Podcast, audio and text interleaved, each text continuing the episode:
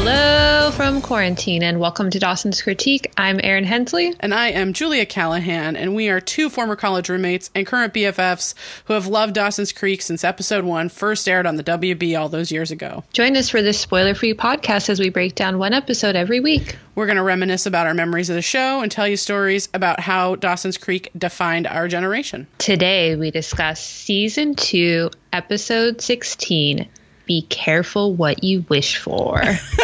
This is an insane title. I know. I mean, it's an insane episode, but that title is crazy. Well, because, okay, we'll have to talk later. Okay. Because, like, who is it referencing? I have no idea. So this one was written by Heidi Ferrar, who also wrote the seminal film The Hottie and the Nottie. Oh. Is that with Denise Richards?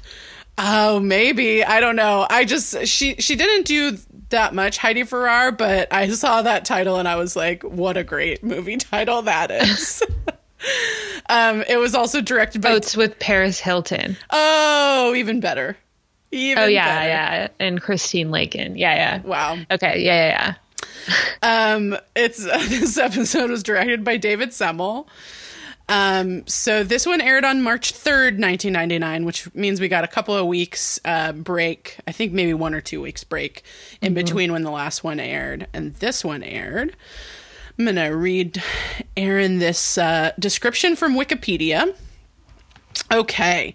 On the night of Dawson's 16th birthday, Dawson and Andy follow her therapist's advice and throw themselves into an unabashed night of recklessness. They arrive at a blues bar, and unbeknownst to Pacey, Andy and Dawson start drinking. Meanwhile, back at the Leary house, Joey is putting together a surprise party for Dawson, and Jack has a few surprises of his own.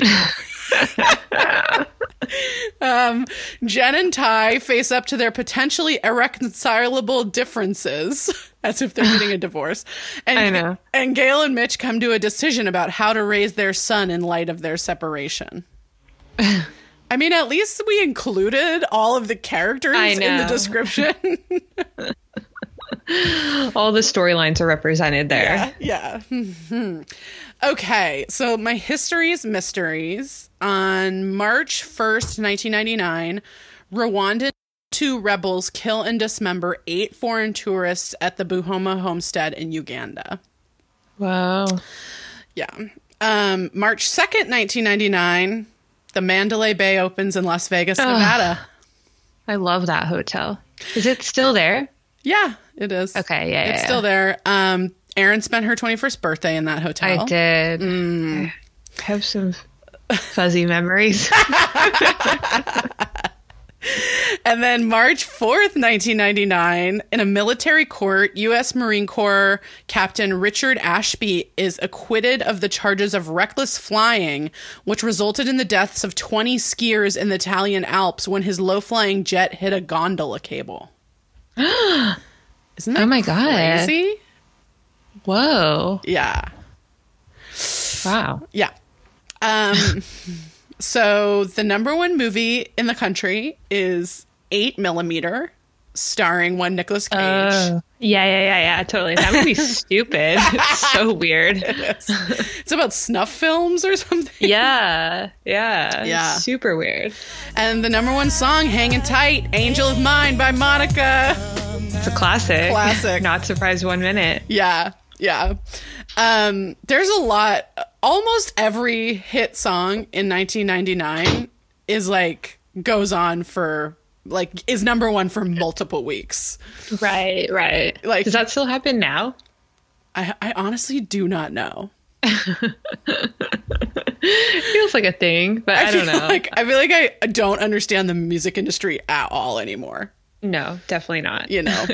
And don't understand how it's going to move forward. No, definitely not that. Yeah, I've been thinking that since about 2002. Yeah. Anyway, we open in Dawson's room. Yeah, and Pacey kind of like busts in, like, what's wrong? Like, he called? And Dawson's like spinning. Dawson is freaking the fuck out. And he's like, in a few minutes, I'm going to be 16. So it's almost midnight is what we learn. And he's like, you know, I haven't changed in a whole year. Like, it's been a year and I haven't changed. Also, he's like, I'm the same loser I was a year ago. I was like, yeah, accurate. Also, he, like, seems to be wearing a sweater that is, like, Pacey's sweater in season 3. That, like, blue one with the stripe across it. The stripes. Uh-huh. Yeah. And I was like, why is Dawson in this sweater?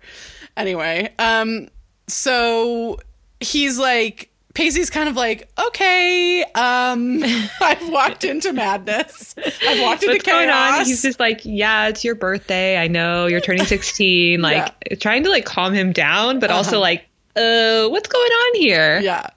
And Dawson's like, everyone I know is growing up and moving forward in some way. Like, Joey is finding herself, and you have this, like, stable do-gooder boyfriend thing going on. And Jen is, like, moving, not necessarily forward, but she's moving. I'm like, bitch, what? I know. It's so fucked up. She seems to be doing okay. I mean, I wish she would lose Ty, but she's, like, not coming in your window drunk every night, so... Yeah, like, she's definitely, if anything, she's moved the most forward, like, in the past couple of months since he's known her, right. You know? Totally.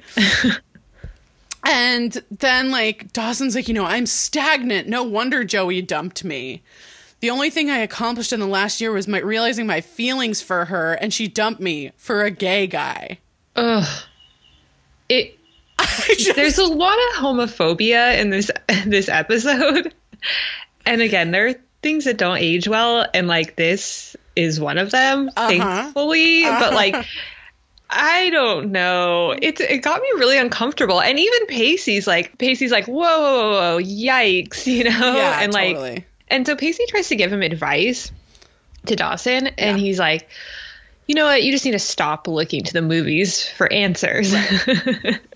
You're like, why don't more people tell him this? I mean, for real, like, that seems like a real, like solid piece of advice that, like, everyone should be drilling into Dawson's brain. Yeah, absolutely. And he's like, Dawson then turns to Pacey and he's like, no, I've got the answer. It's Joey. She's the answer. I'm going to get her back. Yeah. And Pacey's face is all of our faces. Like, oh, God.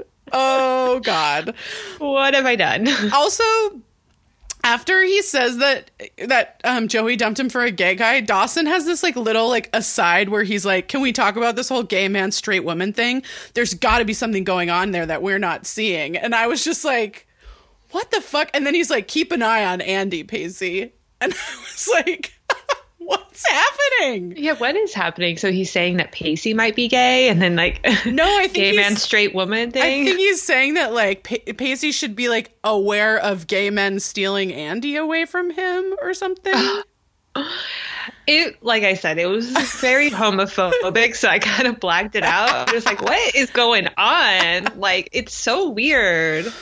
Well, and just, like, it's one of those... Because, like, he can hate on Jack for stealing Joey. Like, he already has reasons to hate on him. Right. Sure. So, like, that element of Jack being gay, like, it doesn't even matter for what Dawson's trying to do right now.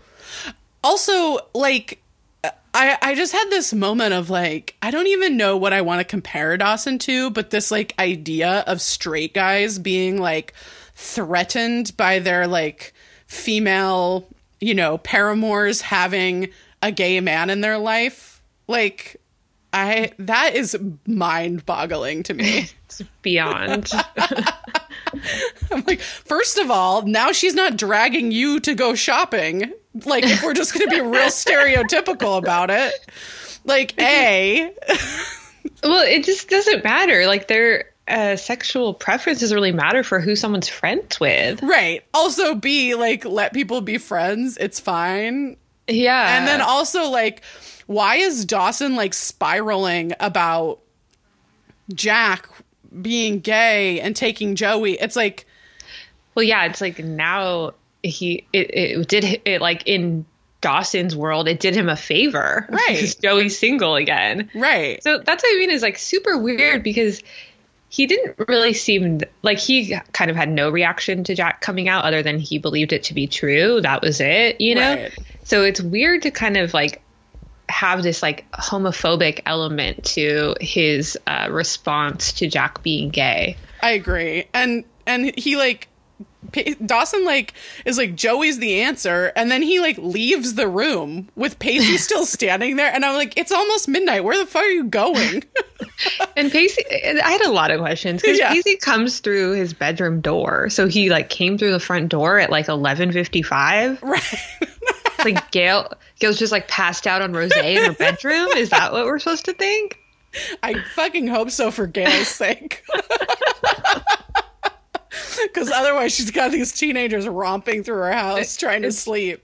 Yeah, it was a lot. But anyways. So then the credits roll. Yeah. And speaking of Gail, we see her in her kitchen in the morning. Yeah. And she is like staring down at someone. Oh, it's Mitch. It's Mitch. Mitch. In the kitchen in a house he does not live in. Who does not live there. Yeah. What's he doing there? And Gail's is like, excuse me. I mean, Gail quite rightly is like, the fuck is happening right now?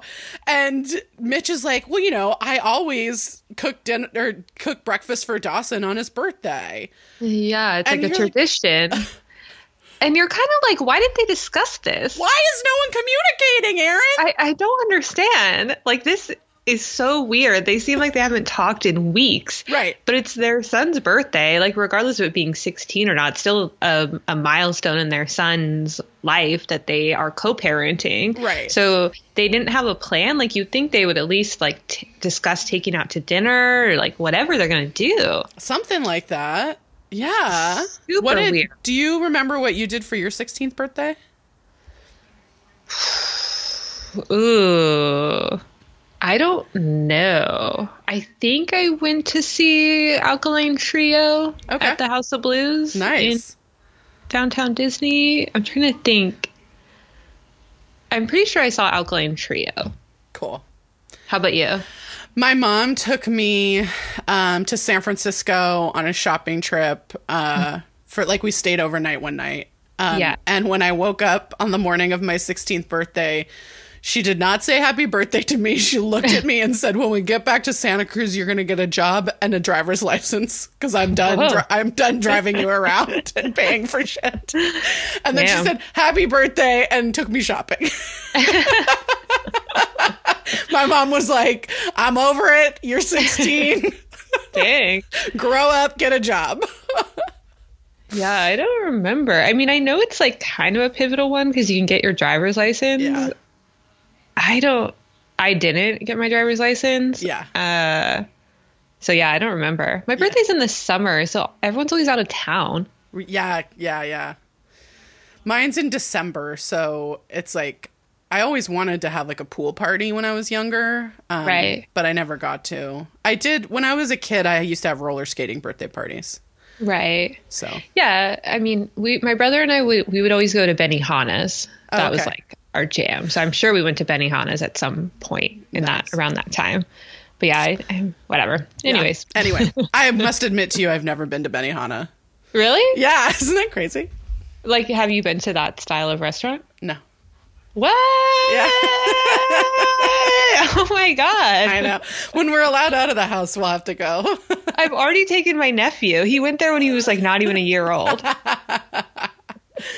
I don't know how I've missed it, but I know it's super fun. It seems great, like a great time. I just have never been. Yeah, that's wild. Anyway, so like, you know, Mitch brings Dawson pancakes, and then Gail's like, he's like, I got to talk to your mom about a birthday gift. And Dawson does say, he's like, I'm stoked on like a little bit of tradition. Yeah, sure. So he like appreciates his parents like trying to co-parent and make the effort, you know? Right. And like, while obviously behind the scenes we're like, what the fuck, they're being horrible. Like, they are trying, at least to Dawson's experience, like he sees them, you know, in the same room. I know I have a lot of friends whose parents are divorced and their parents like wouldn't even be in the same room with each other. Right.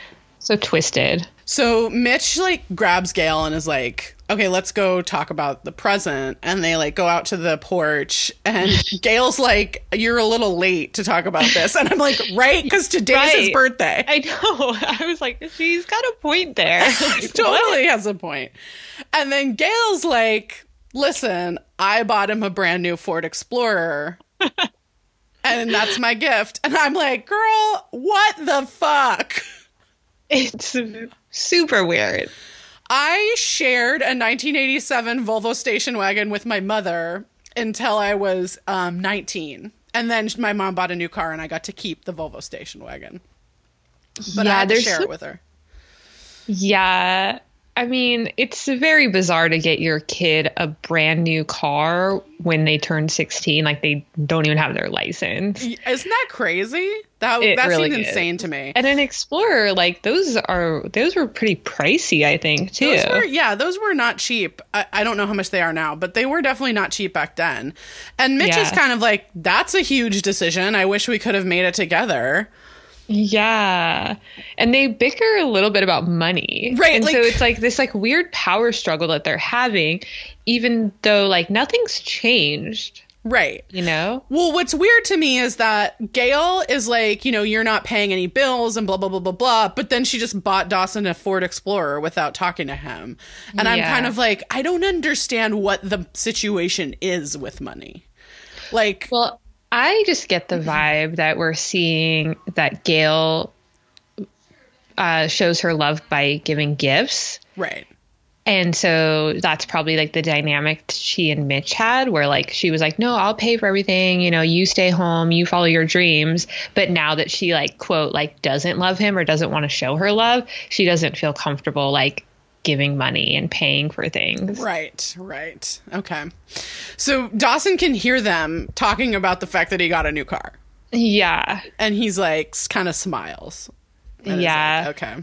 But then it's revealed. Mitch is like, yeah, I know. I need to try like harder. I need to try to like, you know, support, you know, at least start contributing. And he's like, I signed up to substitute teacher. And I was like, wait a minute. They do have substitutes? I mean, not that we've seen, but apparently. I forgot about that. Are they launching a new program and they're hiring? They're launching a new program where students don't just get cast out to the wild when their teacher doesn't show up because they're sick and or fired. Imagine that. So we cut over to the ice house. And Pacey and Joey are friends. I know. I was like, hey, I'm here for this. Yeah, we've barely seen them hang out all season. Yeah, they've like maybe had one like moment together since the season finale when Pacey took her to see her dad in prison. Yeah. And so, you know, they're planning this surprise party and you know, Joey's like, okay, you're going to take Dawson out and then like... I'm going to set up everything. Delirious. Yeah. And Joey's like, I'm really nervous. I've like never thrown a party before. Mm-hmm. And Pacey is very good at calming her down. He's like, it's going to be great. You're going to be awesome at this. He's like, it's going to be such a great party that the Leary house is going to be the new Delta house of Cape Side. And they kind of like chuckle at each other. Yeah, and it's super sweet that, I mean, Dawson's so lucky to have two thoughtful best friends, like, planning a party for him, you know? Like, no one planned a party for Pacey, and... Certainly not. Still not sure when Joey's birthday is, so we haven't seen a party be planned. Yeah, I can't tell if she's still 15 or if she's 16 yet. I don't think that's been made clear. And as Joey and Pacey are kind of chuckling, Jack walks in. Ooh, and it's very awkward between Joey and Jack. Yeah, so I wanted to say that, like, one of our listeners on Twitter pointed something out to me, and I wanted to note it as well, which is that, like, Jack has come out to two people, in the show that we've seen, right? He's come out to Joey and he's come out to Andy. But at this point, all of the characters seem to know that Jack is gay. Yeah. So, like, I don't know. I'm not I don't love queer characters always having to revolve around a coming out story. Mm-hmm. But I also think it's really interesting to see, like, how queer people have to come out to everyone over and over again. Like, that there's, like, it doesn't ever kind of stop the having to come out. Yeah. And so, like, I think they do Jack a bit of a disservice, the character of Jack, by not, like, having him sort of have to have those moments with people. But then everyone knows. So I think, like, we, you know, Pacey kind of asks Joey, he's like, you know, how are you, like, doing? Yeah, it's really sweet. He kind of just, like, looks to her and he's like, I'm not trying to pry, but, like, how are you doing, you know? And it's super thoughtful. It is. It totally is. And Joey's like, you know, everyone keeps asking me that in these, like, solemn tones, like I'm dying or something. And she's like, you know, Jack's the one going through something. And it's unfortunate that she can't take that space Pacey's creating for her, because that's not what he's saying. Oh, no, I agree with you. And she says at first it was a shock, but I'm fine. And, like, I think that Joey being unable to take the space for herself is something we're going to see throughout this episode. Yeah. Mm-hmm. So then we see Abby walking up to the ice house with, what the fuck, Joanna Garcia! If you don't know. At first I couldn't see past the wild hair. Yeah. And then I was like, whoa. I know. I heard her voice. Everything. She's in everything. I know. I heard her voice and I was like, is that Joanna Garcia? Yes. So for those who don't know, Joanna Garcia's probably biggest thing was she was on Reba, which is a sitcom that lasted a very long time on the WB. I looked up her whole, like, IMDb. She's on Freaks and Geeks. She was in Clarissa Explains It All. Oh, shit. She was on Are You Afraid of the Dark? Wow. I think she's Canadian. She was on everything. Yeah. Her most recent thing is Sweet Magnolias, which I think just dropped on Netflix. So if you want to check her out, she's got that new one. And also at my note was, who knew Abby Morgan had friends? Well, that too. It's like she has like two randos that like follow her around. And again, like, it's a little bit unclear if Abby's popular or not. Right. She's sort of like the beginnings of Buffy. She's like Cordelia, but just in this episode, like, she's got these people that follow her. Yeah. And, like, is mean. Like, Cordelia was pretty mean in the beginning of Buffy. I mean, don't get me wrong, Cordelia is one of the best characters of all time, but she was, like, at the beginning she was pretty mean. Yeah. And so I don't know if that's what they were trying to do with Abby, or, like, I feel like Abby just, like, comes in when they need chaos. Like, I know. They're like, okay, we need someone to, like, fuck some shit up. We'll just throw that shit at Monica McKenna. Yeah, they're like, call Monica Keena, get her to fly down from New York and fucking sit in Wilmington, North Carolina. I actually listened to a commentary with Paul Stoop, and he was like, she hated being in North Carolina. She, like, never wanted to do the show. Anyway, Jack gives them menus. Abby's hair is insane. So's Joanna Garcia. Yeah. Like, all three of them girls. You're like, whoa, okay.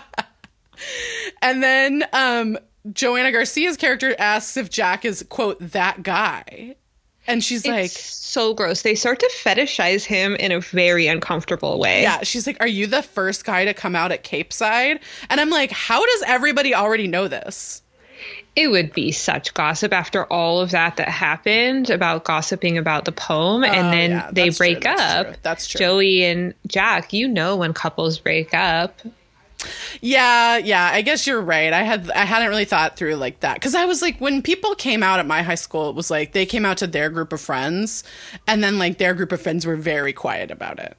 Yeah, I mean, like, this is completely different because Jack and Joey broke up, and it'd be like, why'd they break up? Oh, because he's gay. Right. Of course. Yeah, no, you're right. Okay. So then Abby introduces her friends to Jack and calls him Capeside's no longer ambiguous resident. Yikes. Jack is, like, so uncomfortable. Like, you feel his discomfort. And yeah, because also, like, Abby has tortured him and his sister, so he hates her, and she is acting like they're friends. Right.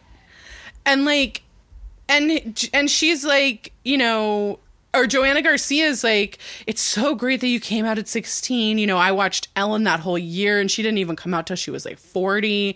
And then the other friend goes like, you're the first actual gay person I've ever met. And I'm just like, oh my God, this is a nightmare.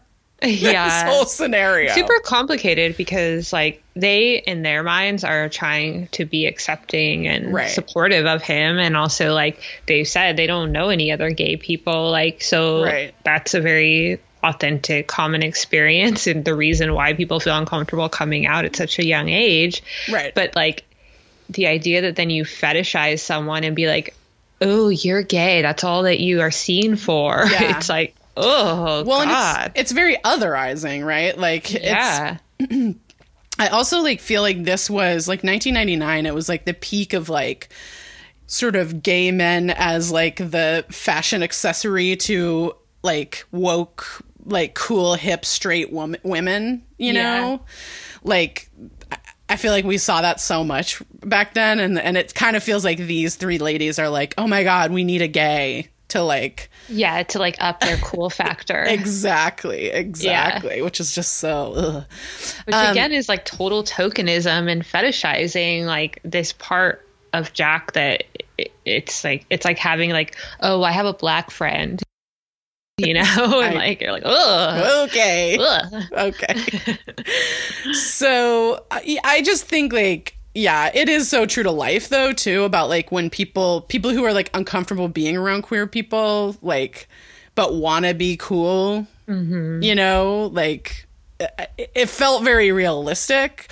But in that, it felt like very uncomfortable. Yeah, without a doubt. And Jack literally calls Abby Satan. Yeah, because Abby's like, oh, it's such a waste that you're gay because you're so good looking. And like Jack's like, that would be a compliment if it weren't coming from Satan. It's like, it's really hard for me because why do people think they can behave this way when someone is working? I know! The way that people, like, treat their jobs on this show, I'm like, what, you just go in and drop emotional time bombs on people while they're like, at work? There is still a power dynamic at play here where Jack is on the clock, so he has the constraints of having to serve these people. Right. And then they don't have that. They have the upper hand. They have the power to do whatever the fuck they want. Right. And say whatever wild things they want. Totally. This is such a gross, like, unhealthy power dynamic that we allow in our society with labor. Yeah, I agree. And, you know, Abby's like, you know I haven't been the nicest, but maybe people can surprise you. And like, you know, I'm friendly, I promise. And she's not. No, she's definitely not. I mean, she can be friendly. She gives everyone whiplash because she can be this really authentic, like insightful, dynamic person. And then all of a sudden, like in the same sentence, we'll just like cut you to the core. Yeah. Yeah, Dawson's Creeps, those ladies have a theory that she's borderline personality, BPD, which they talked about in their last episode. And I was like, yeah, that tracks.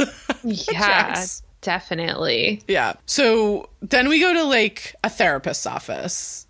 Yeah. Andy's there. Yeah. And she's like talking about her panic attacks and like kind of explaining them. Which is, like, cool that the audience is, like, understanding what a panic attack is. Right. You know? Yeah. So that's cool. And, like, even this representation of therapy, you're kind of like, okay, this is what it's like. A lot of viewers at the time probably hadn't been in therapy at the time. Sure.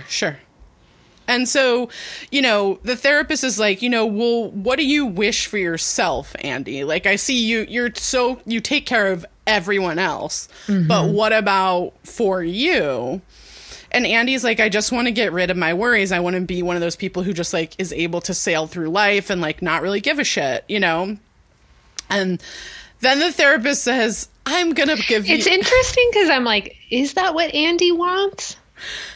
like, it's hard because this representation of therapy is like horrible. Oh my God, it's so bad. I'm about to start ranting. And it's super weird. I don't know. I had already been to a therapist even at this point in my life watching this, you know? Yeah, so same. Like, you're kind of like, this doesn't check out. Right. Like, you need more follow-up. And anyway, okay, whatever. Anyways, they're trying. They do a really bad job, but they're trying. They are trying. This is not great. So the therapist says, I'm going to give you a prescription, Andy, but not for a drug. I want you to do one night of imperfection.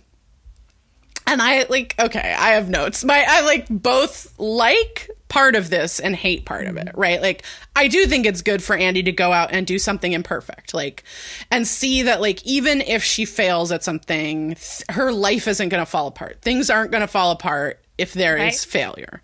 Right. But, like, this is a person that, from what we've seen so far, and I am not a doctor, but feels like medication is probably necessary. Right? Like, her moods are swinging all over the place. It's like she's already been medicated. It feels like this idea of, like, we're going to take you off these meds and then, like, prescribe a night of, like, imperfection seems, I don't know, bad. Well, I mean, I guess we don't really know enough to say whether or not she needs to be, like, habitually medicated. Sure. You know? Yeah. So, fair. Like, that I'm like, okay, but, like, you know, they're trying to establish another coping skill besides medication, but you don't just say, like, which is fine and something you would do in therapy, but you don't just say, like, I prescribe one night of fun. Like, what the fuck does that mean? You literally have to define, like, every word within every statement you say in order to establish, like, a coping skill. Right. Right. Well, and it's like, this isn't, I mean, like I said, I think that this is probably a good thing for her to realize that, like, she can fuck up and the world's not going to end. Yeah. However, like, doing it one night is, like, that might be a good exercise to, like, try something out. Sure, but the therapist wouldn't just be like, one night of fun, go at it. You'd be like, what would that night of fun look like to you? What do you think? And, like, try to give you guardrails and boundaries within that. Because, Erin, I'm guessing the night of fun the therapist thinks of is not the night of fun we're about to get into. I completely agree. And if this is what the therapist thinks, like, she should have her medical license removed. Absolutely. Absolutely. So we go back to the ice house and Bessie's like, you know, Joey, go home early and change for Dawson's party. And Joey kind of is like, oh, I don't need to dress up for anyone, seeing as I've turned Jack off of women completely. And thankfully, Bessie, like, is like, hard pass. Voice of reason. We're definitely not going to have this dialogue in my ice house. Yes. Yep. She's Bessie, like, the voice of reason. Often the voice of reason on this show. Yeah. Just like, you know, that's not true. Like, I don't have time for this, you know? Yeah. And then she also calls Joey out finally, which I think this is, like, she's being a good sister when she says this, but I'm like, why didn't she do it sooner? Yeah. But she's like, you know what you need to do? You just need to go paint. You broke up with Dawson to go find yourself, and you jumped into another relationship with Jack. Yep. Go find yourself. Go do the thing that you wanted to do. My note was like, this is great advice, Joey, take it. I know. Like, and I think, you know, Bessie, she has a lot on her plate and she can be a little wild at times, but She does have really good advice for the most part, you know, like, even if it's like, give me a, you know, like, even if it's just like laughing at Jack kissing her, like, yeah. Like, don't worry about it. Like, you know, like, no big deal. Yeah. It's just like, whatever. So she is kind of being, like, super helpful to Joey. And like, you know, again, I like that obviously Joey takes space from that Bessie gives her. And so that's cool that they do that. But you're also like, man, like, you need more friends than just your sister. Absolutely. Absolutely. Because this is what Pacey kind of wanted to open the floor to talk about. Exactly. And like, I mean, you got to let those people in if you're going to like have friends that are more than just your sister. So of course, then with impeccable timing, Dawson walks in the door. Yeah. And is like, Joey, I got to talk to you. And I'm just like, great, this is what we needed, a bomb in this fucking penthouse, whatever. So they like leave. And then we go to Graham's house. To another horrible white man. So Jen and Ty are like wrapping gifts, and they have this like kind of weird interaction where they like watch each other across the room, and they have this thing about how they can sense each other. It's watching so gross. Each other.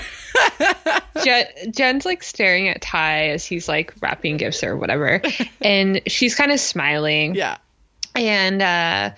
And Ty's like, I can feel you looking at me. And she's like, what? And you're just like, okay. And then he's like, come here. Close your eyes. Can you feel me looking at you? And it's like reminding us that her instincts for predators are non-existent. Yeah, yeah. Every woman can feel the male gaze on them. Yeah, yeah, yeah. For the most part. Yeah. Jen is revealing she cannot. And then he's like, let me teach you how to understand who's a creep staring at you. Yeah. And then they make out. And Ty kind of pulls back from them making out. Because it gets a little heated. Yeah, and he's like, we're in the kitchen. Your grandma's here. Like, you know. Yeah. How about no? And that, like, I actually think that's fair. I love fair. That. Yeah. Yeah, I mean, it's like that. If that's his boundary, that's his boundary. Totally. You know? So then we go back to Dawson, who are walking on the docks, and they're having this conversation about how freezing it is. We find out it's winter. Yeah. And we finally, on episode 16 of season 2, find out what time of year it is. Yep, it's winter. It's winter. I gotta tell the listeners, I know a lot of you live in cold places. This is insane to me that it looks very cold wherever they... Yeah, you can see their breath. You can see their breath. It looks fucking freezing. They're talking about how it's so cold and they just wish it would snow, which I do travel a bit, so I know that a lot of times when it doesn't snow, it's even colder. Yeah, than when people it does have explained snow. That to me, but I don't know if I know that in real life experience. Yeah, I'm with you, girl. I'm with you. But I do know at least that much. Why are they just like strolling around on a leisurely walk outside when it is this cold? That is where my California brain shuts down. No. I can't answer that question. No. When it's that cold, then you don't go outside is how I understand the world. Yeah. Yeah. I mean, I call in sick from work if it rains. That's Los Angeles. That's your Los Angeles speaking. Still the truth. Like, let me just say, Bay Area, we don't do that shit, okay? So they talk about their like childhood like thing that they did where they would make a wish at the first snow. Yeah. And I just want the listeners to know that in Santa Cruz, the first rain, what they do is they run naked through the streets. At UC Santa Cruz. Very true. Very true. This checks out. Having a tradition over the first cold weather event. Yeah. Uh-huh. Uh-huh. There's a lot of naked people in running shoes, Erin. It was so many naked people in running shoes. Yes. Yes. I remember it. And Dawson's like, you know, the first snow is so hopeful. Like, there's something hopeful about it. Don't really get that, but whatever. And Joey just she's like, hope is good. And she goes, what are you hoping for, Dawson? And he's like, what he always says, I hope we can get back to the way we were. My note in all caps is Jesus, Mary, and Joseph. He says this all the time, and she always receives it differently. And I feel conflicted. Okay. Because... he says it all the time, and he always means the same thing. Right. He means getting back together. Yeah. She always takes it as being friends. Yes. And Joey says, I've really been trying to get our friendship back on track. That's what she says back to him. And so, like, I think you're right? Like, either she knows what he's saying, and there's a part of me that thinks that she does know what he's saying. Yeah. She reads him like, well. Gaslighting him. She's not being upfront and saying, I don't want that. I want to be friends. what she is saying back is like a couched version of that, where she's like, yeah, I want to get back what we have in our friendship. Yeah. Like, and yeah. And then, because what happens is he finally is like, no, I want more. Like, I don't want to just be friends. He's like, I'm not talking about friendship. And so he is finally straight up with her. I mean, he kind of has, I think, been indicating to her that he wants to get back together. He still has feelings for her, you know? Yeah. And she has, like, not really allowed him the space to say that about what he wants, you know? Right. I mean, and so he's just like, I want more. I feel like we should be together. I felt it when you were with Jack, which I was like, ugh. I know. And then, yeah, we're here. Just do it. He says it. Yeah, rip off the Band-Aid. We're soulmates. Yep. And he says, you know, we're meant to be. Like, the way that Rachel Lee Cook delivered that line, the writers were like, that's it. They're soulmates. Rachel Lee Cook. Why did you have to bring that into this equation? Yeah. This is the introduction of that idea. In Dawson's mind. Yeah. And he's like, you know, we're meant to be, the end, cue happy ending music. And I'm like, that just fucking proves that you do not understand what relationships take. Like, if you think that what happens is you just are together and then it's a happy ending, like, that's not how a fucking relationship works, bro. Yeah. And also, like, Mitch and Gail are soulmates and they're not together. Also, can we, I don't know. I mean, I like the idea of soulmates, but I just guess I define it differently. Like, absolutely. And I think that that's one of the biggest problems in Dawson's Creek is they actually don't define it. So they just throw it out there. And that's why it's a hard pill to swallow. Yeah. Because for the most part, you're like, why are they soulmates? Like, they're like best friends. They've known each other for so long. They will never not be friends. Even if they didn't talk to each other for 5 years, they would still be best friends. Right. Yeah. Okay. That's it. Totally. And I have friends like that who, you know, even when we don't talk, it doesn't mean we're not friends. It just means, like, we're busy for a while and, like, then it's great when we catch up. You know? Yeah, absolutely. Yeah. So. And so she is shook by this revelation thrown on her, Joey. And she's like, no. Whoa. Okay. And she's like, no. This is about me. Yeah. Praise be, Joey. Make it about you. I'm here for it. Also, like, she just got her heart broken last episode. I mean, yeah. It's so crazy, or it's so wild that Dawson just thrust this on her, even though he claims to be his best friend. He's not, like, she's in a bad spot. We just revealed that, like, she feels complicated about what happened with her and Jack when she was talking to Bessie about it. Right. And then Dawson just, like, thrust this bomb on her. Which is, like... Jesus Christ, Dawson. It's hard because she's in a vulnerable place. And so it looks like he's taking advantage of that. I don't think he actually is, but that's how it, like, appears, you know? Yeah. Yeah. And I think, like, you know, Joey's kind of like, you know, don't you remember why we broke up? It wasn't about you or Jack. It was about me. There were things I needed to figure out. And Dawson's like, you needed to figure those things out with Jack, but not with me. And then Joey's kind of like, we can't talk about this. Like, you know why? And I'm like, yeah, you know, it's because you don't listen. He doesn't listen to anything you say. So, like, she doesn't want to talk about that. I think she's gaslighting him. She's being whack. Like, he doesn't understand. And she's like, we're not going to talk about it, instead of trying to explain it to him. Yeah, I see that side, too. But I also think that, like, she has tried to explain it to him before. And he, like, continues to come back and do this shit. Like, with the movie, with the when they broke up. Yeah, but if she wants to be his friend, she has to put in the work, too. Yeah, that's true. And he just, like, says to her, if you and I aren't meant to be together, then I don't know anything. He doesn't say it. He yells it. And he gets angry white dude face. Yes. Angry white dude face. He erupts. Yeah, He's like, we're not meant to be together, then I don't know anything. And you're like, yeah, you don't know anything. Yeah. No shit, Dawson.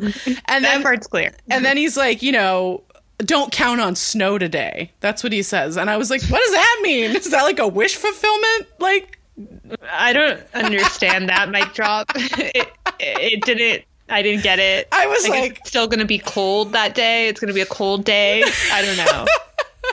Okay. I don't know. He says something mean, but we don't know why it's mean or what it means. And he runs off and like leaves a like pretty rightfully stunned Joey, like just like, what the fuck? Yeah. And like, and it is actually his birthday, right? It's his birthday. She didn't say happy birthday when he walked in, though. I noticed it, too. I noticed that, too. I wonder if she called him in the morning. Right. And then, like, also, she's, like, planning a party for him. And they just got in this fucking fight. Yeah. No, it's really weird. Yeah. Really, really weird. Yeah. And so then we cut to Joey, and she's at the Leary house. And she is, like, uneasy about their blow up. Right. You know? She's like, I'm prepping all this stuff and I'm throwing this party for someone who fucking hates me right now. Yeah. And she also does feel conflicted about the fact that he wants to be with her. Like, I feel like that feels like a responsibility to her because it's not that she doesn't want to be with him. She doesn't want to be with him right now. And that's such like an internal conflict with her. And it's so complicated. You know? I mean, that is a complicated feeling, right? Is it's like, and like in a certain way, if you don't want to be with someone right now, you have to let them go. You have to let them possibly be with other people. Exactly. And you have to be okay with that. Yeah. You know, and everything's about timing. And so there's so many people that you've like loved and, you know, that's a common experience. You've been like in love and you should be together, but it was just a timing thing, you know, and like.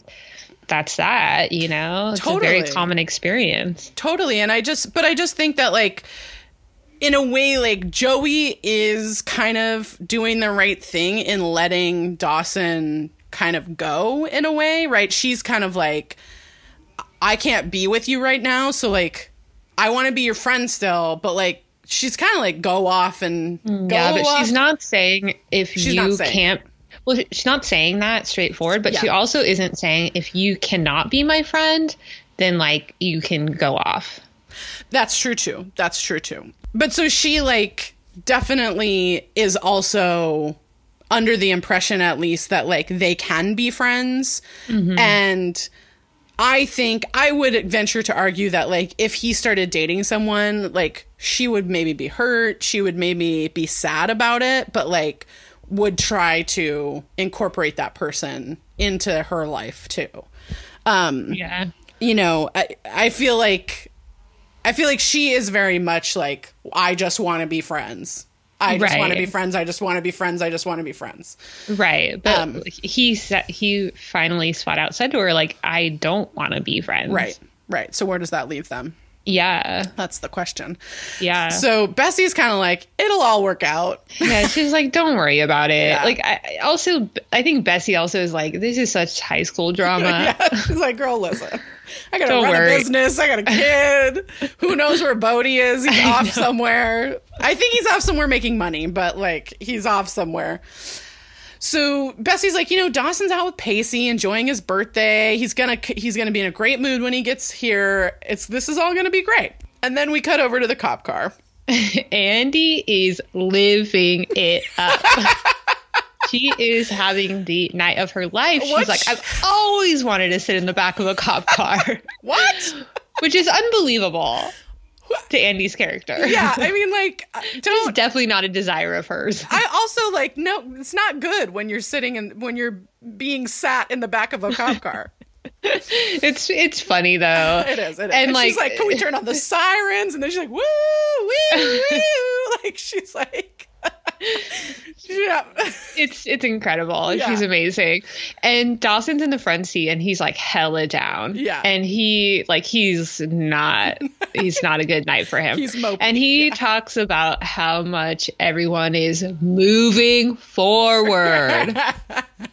How many times in Dawson's Creek are we going to hear the phrase moving forward? We're going to hear it a lot. A lot. You're going to hear it a lot coming out of Dawson's mouth. Yeah. Mm-hmm. And Andy, like, yells at Pacey to stop the car. And he, like, slams on the brakes and screeches to the halt. And she's like, oh, I saw a cool place back there. We should go. Pacey's like, okay. You can't just say shit like that. I thought we hit something. Yeah. Totally. And Andy's like, you know, come on, doctor's orders. I get to be impulsive. Like, we're cutting loose tonight.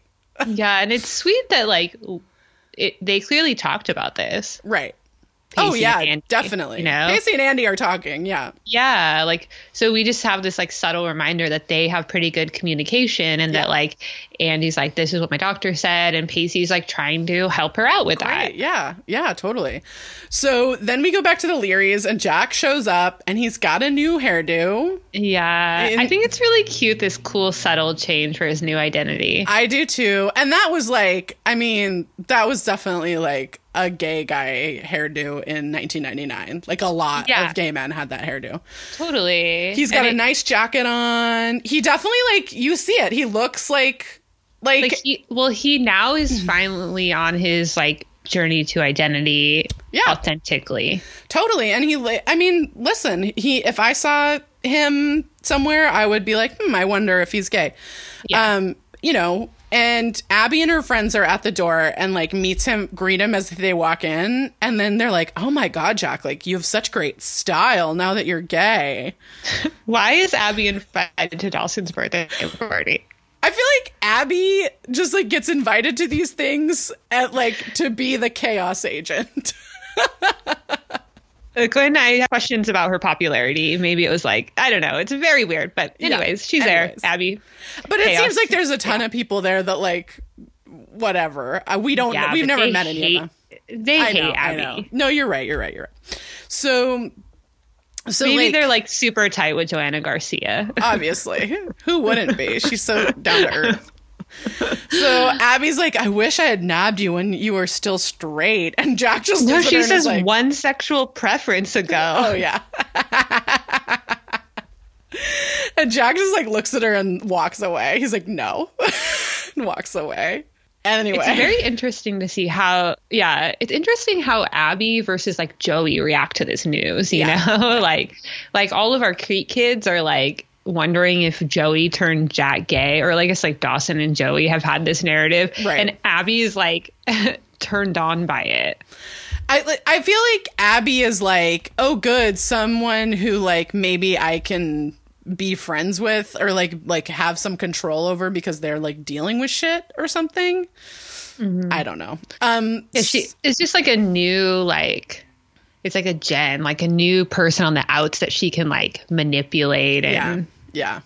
Totally. It's very interesting. So we move into the kitchen and, like, Jen feels Ty watching her, and they kind of, like, this continuation of their weirdo discussion from earlier. Yeah, she's like, oh, maybe I do have predator instincts. Maybe I can feel you. Do I feel the male gaze on my back? I do. Yeah, I feel someone creeping on me. It's you. And then Ty creeps up to her and he's like, you're learning.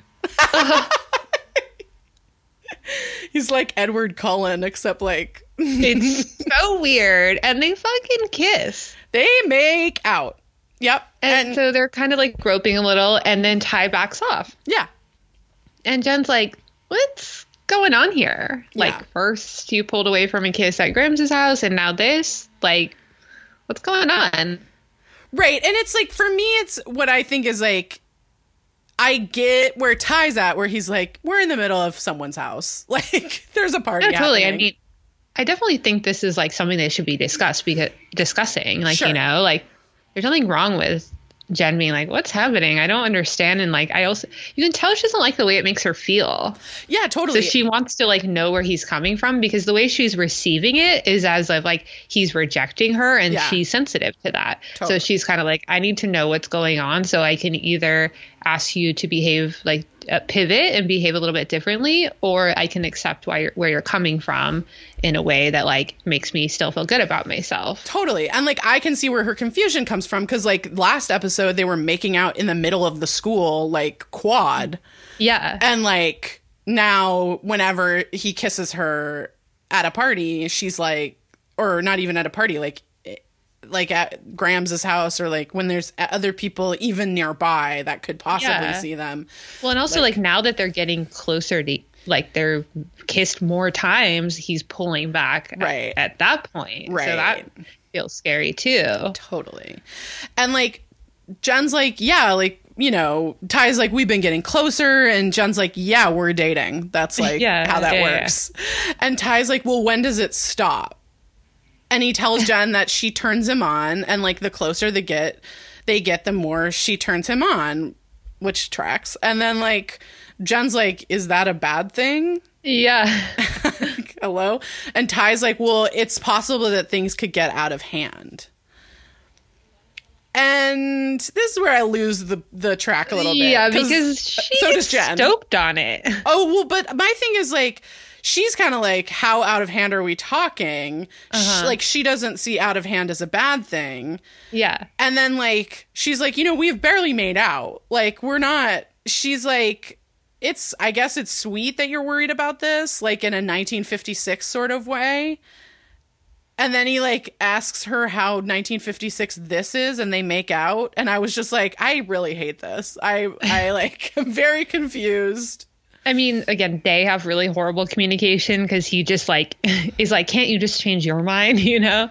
So it's hard to watch, because he's really fucking weird. And, like, the way she is receiving what he's saying is, like, okay, like, so you just are turned on by me. Okay, well, we can work with that. Well, and also, like, these are two high school kids. Like, you know, I mean, a light breeze turns you on in high school. I feel like I just... And, like, it's weird because for how aggressively he's pursued Jen, like, you don't get the vibe that it's, like, his first relationship. Right. Right. So, I don't know why he's acting like he needs to, like, start from the ground up to build his own boundaries within himself with Jen. Yeah, I agree. I'm going to have more to say on this. Yeah, it's very weird. Yeah. So we move over to what I dubbed the Peach Pit After Dark. And Dawson and Pacey and Andy are watching some jazz. And Dawson's super grumpy. And Andy takes off her sweater and is in a fucking fire red dress. I saw was the body glitter.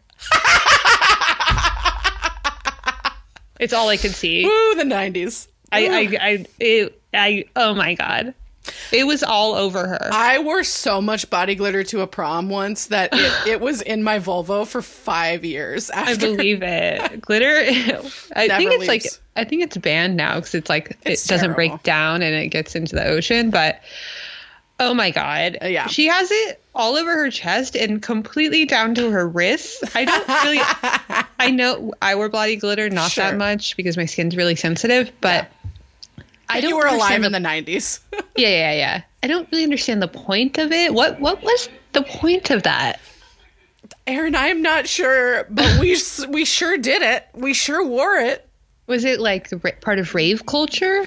Maybe. Anyway, that's all I could see. But Pacey is stoked on what he sees. Julia apparently saw a dress. I saw a dress. Pacey sees the boobs, which the dress does accentuate.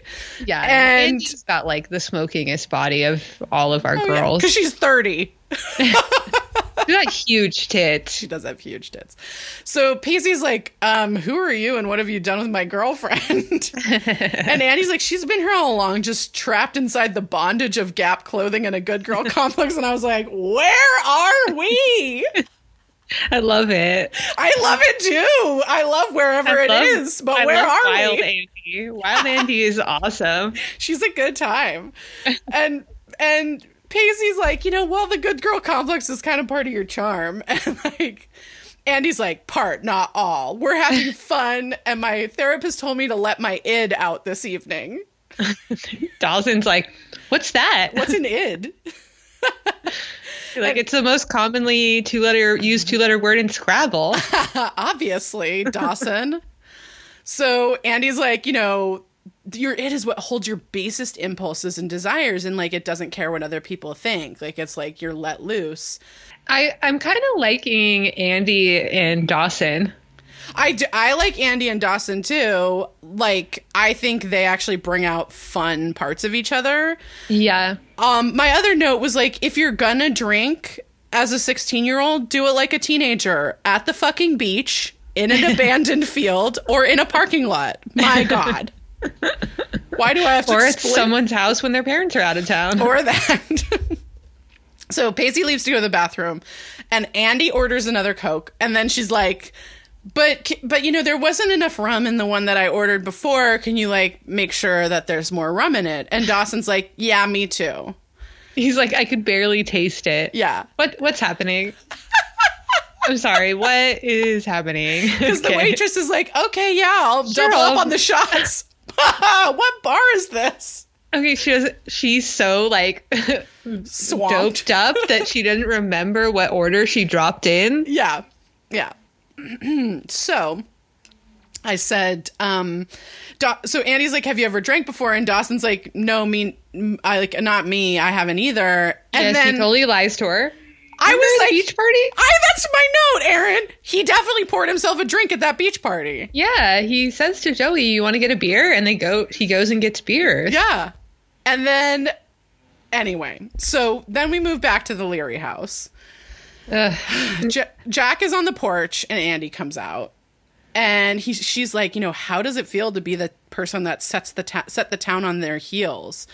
Which I actually think this is Andy's thing, is like... Abby's thing is that, like, she loves that Jack is, like, Jack stirred up some shit. And Abby lives for drama. You're right, you know? Abby should be on The Real Housewives. I think that's what she's angling for. Yeah. It didn't exist back then, but she knew it was coming. Yeah. I mean, she knew about, like, all the Trump women, so... Ooh, boy, didn't she. So Jack's like, you know... Why do you keep talking to me? Like, I don't like you. Yeah. Why don't you walk away, Jack? Just leave, you know? Yeah. Yeah. And Abby, she kind of lays into this kind of interesting thing. She's just like, yeah, sexuality is kind of a construct, like, made to oppress people. And, like, everyone's bi in some sort of way. Right. Which I'm like, agreed. No, I find what she's saying to be super compelling and, like, a little bit like my belief, you know? Yeah, same. And so you can see Jack's a little shook because he's like, I hate Abby, but what she's saying really checks out. Yeah, exactly. Well, and, like, you know, that someone's saying this to him and not treating him like, you know, oh my God, you are, like, other, you know, you as other, like, that she's kind of like, whatever, man, we all have these inclinations. Yeah. Like, you're not unique. Right. You know? Right. And so you can kind of see he's like, maybe it would be, like, quote, easier if he was bi. Right. Which I feel like now watching it is a discredit to the bi community because, like, that's, like, a commonly held belief about, like, you know, their chosen sexuality, and that's not how they feel. Right. And not chosen sexuality, but they're... Oh, yeah. I know what you're saying. But, like, I agree with you. And also I think, like, you know, putting whatever label you want to put on your own sexuality is one thing. But, like, aren't we all just on a spectrum of, you know, possibilities? Yeah. And so, yeah, Jack's kind of like, I'm thinking about what she said. So, right. So then we go back to the Peach Pit after dark. And Andy orders another round. Yeah. And someone is singing a horrible version of Anne Marie's Fever, which is a great song about being horny. Yeah. Casey does not know what's happening. And it doesn't check out. Pacey has a drunk father. Yeah. He does. He would be, like, hyper aware. Yeah, sensitive of to this. That. Yeah. So then we're let in on the reality that it's open mic night. Oh my God. And the MC is like, who would like to get up here and sing the blues? And guess who wants to get up and sing the blues? No. Oh my God. It's Dawson horrible. And Andy. Oh my God. I wrote it all down if you'd like me to. Oh my God. It's horrible. Okay, you can do it. Okay. Andy's dancing like a Karen this whole time, too. So it starts, the band goes into this blues riff. Do, do, do, do, do, do, do. It's like offensive. And Dawson is like, I'm not going to sing it. It's, my name is Dawson Leary, and I'm feeling kind of weary. Oh, my God. Today is my birthday, and you all look a little bleary. The girl that I cared for left me and ran away straight into the arms of a guy who turned out to be gay. It's so fucked up. And he hands the mic to Andy, Andy sings, "My name is Andy, and my brother's the one who's gay. My other brother died, and my daddy went away. Oh, no. But I am still Andy, and my boyfriend makes me Randy. His name is Pacey, and my mom's gone completely crazy." It's so too much. I can't believe we had to sit through that. I cannot believe it. Look at, here's the thing that I will give the two of them is that they play drunk very well. No, it's really like, despite how horrible and awkward and uncomfortable, it's actually kind of great because they're just kind of like, well, first of all, they're really talented if they came up with that on the spot. I mean, it did all rhyme. But they're also like letting go, and like doing something that like we don't really see in their character, Definitely. And I think like I don't love that it's like because they're drunk, but that is, we live in America. Like, and listen, drinking does let go of inhibition. So you do things like that. Yeah. They're both terrible singers, just very bad. I think it's very clear that they're shit-faced the second they get on there. And then Andy is clearly the only one who has a sad story. Like, Dawson's like, my girlfriend broke up with me and now I'm a mess. I don't know. I know. And then when we move into the next verse, Dawson reveals that he knows about the surprise party. Yeah. It's kind of mean because he knows about the surprise party. And so he's making Joey wait at the house, and like he's not being a good friend to her. Like she would be stressed out about this. Of course. And she is all going out of their way, Pacey and Joey, to like do this for him. And he's just like, oh, yeah. And I'm going to go to a surprise party. And like Pacey kind of laughs. He's like, fuck. Yeah. He knows about the surprise party. But Dawson is just being selfish. Yeah. And Pacey's just kind of sitting there like, this is bad. Like, he's like, this is very bad. And then, like, Dawson and Andy come back to the table. And he's like, should we get going to the surprise party? And he takes a sip of the Coke and he's like, shit. Okay. And then Dawson goes to order another rum and Coke from the waitress. And he's like, just a splash of Coke. Not even a splash. A splah of Coke. And the waitress is like, I mean, I need to see your IDs. And just what is happening? Questions. What is happening? I literally got carded earlier today. I'm 36. Like, just buying Tecate at Rite Aid. Yeah. Also, like, no one carded these people at the door, clearly. Yeah. And then didn't card them when they ordered alcohol. And no one carded them when they got alcohol. No one at the door. Nothing. Nothing. None of it.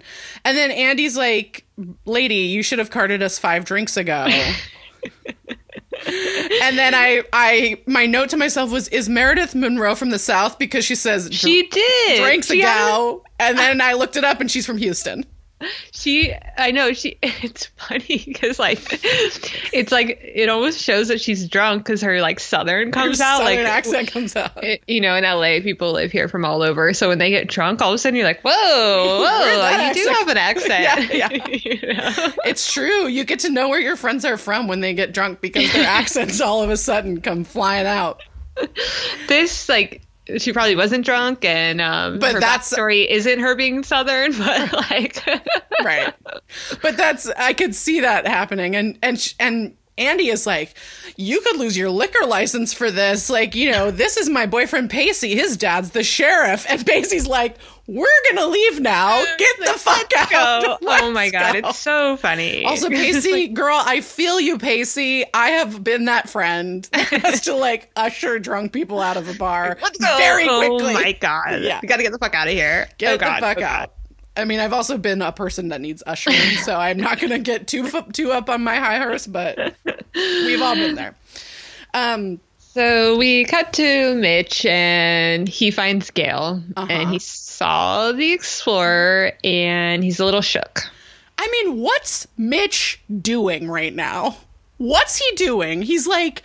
He has this thing where he's like, of course, I always thought Dawson's first car would be something that, like, I had as a boy, an old jalopy.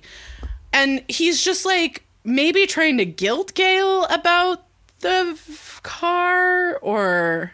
Yeah, it's super weird because, again, this is something that should have been solved a month ago when they talked about Dawson's birthday and what they were going to do. Yeah. And then, like, you know, sorted out over the coming weeks and, like, not on the day of Dawson's birthday. Totally.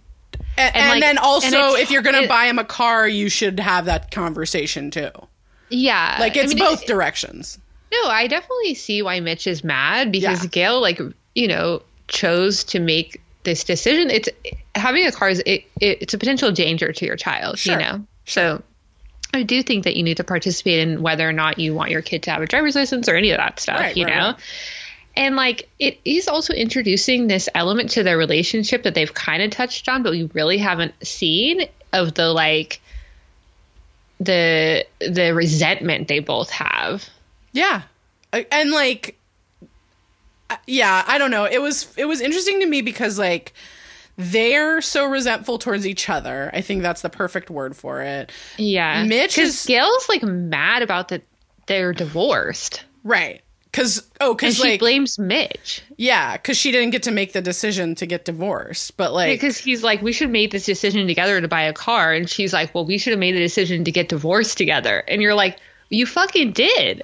Also, if one person wants to get divorced, you get divorced. Like, that's kind of how it works. Yeah, I completely agree. Yeah. But also, like, when, you know, Mitch said he was going to move out, they knew it was the right thing to do. Right. Yeah. And even Gail kind of talks about, like they fucked, and she was like, no, we're getting divorced, you know? Right. Like, it's not to say she shouldn't be hurt or heartbroken. I'm not saying that, but, like... No, I get you. Her acting like Mitch is the one. It's like, oh, you kind of fucked someone else. I mean, you know, yeah, that is what happened. Yeah. Mitch couldn't forgive you for that. So, like, you know, like, that also contributed to the end of the marriage. But, like, the real, like, the catalyst for what is happening is you fucking someone else. Right.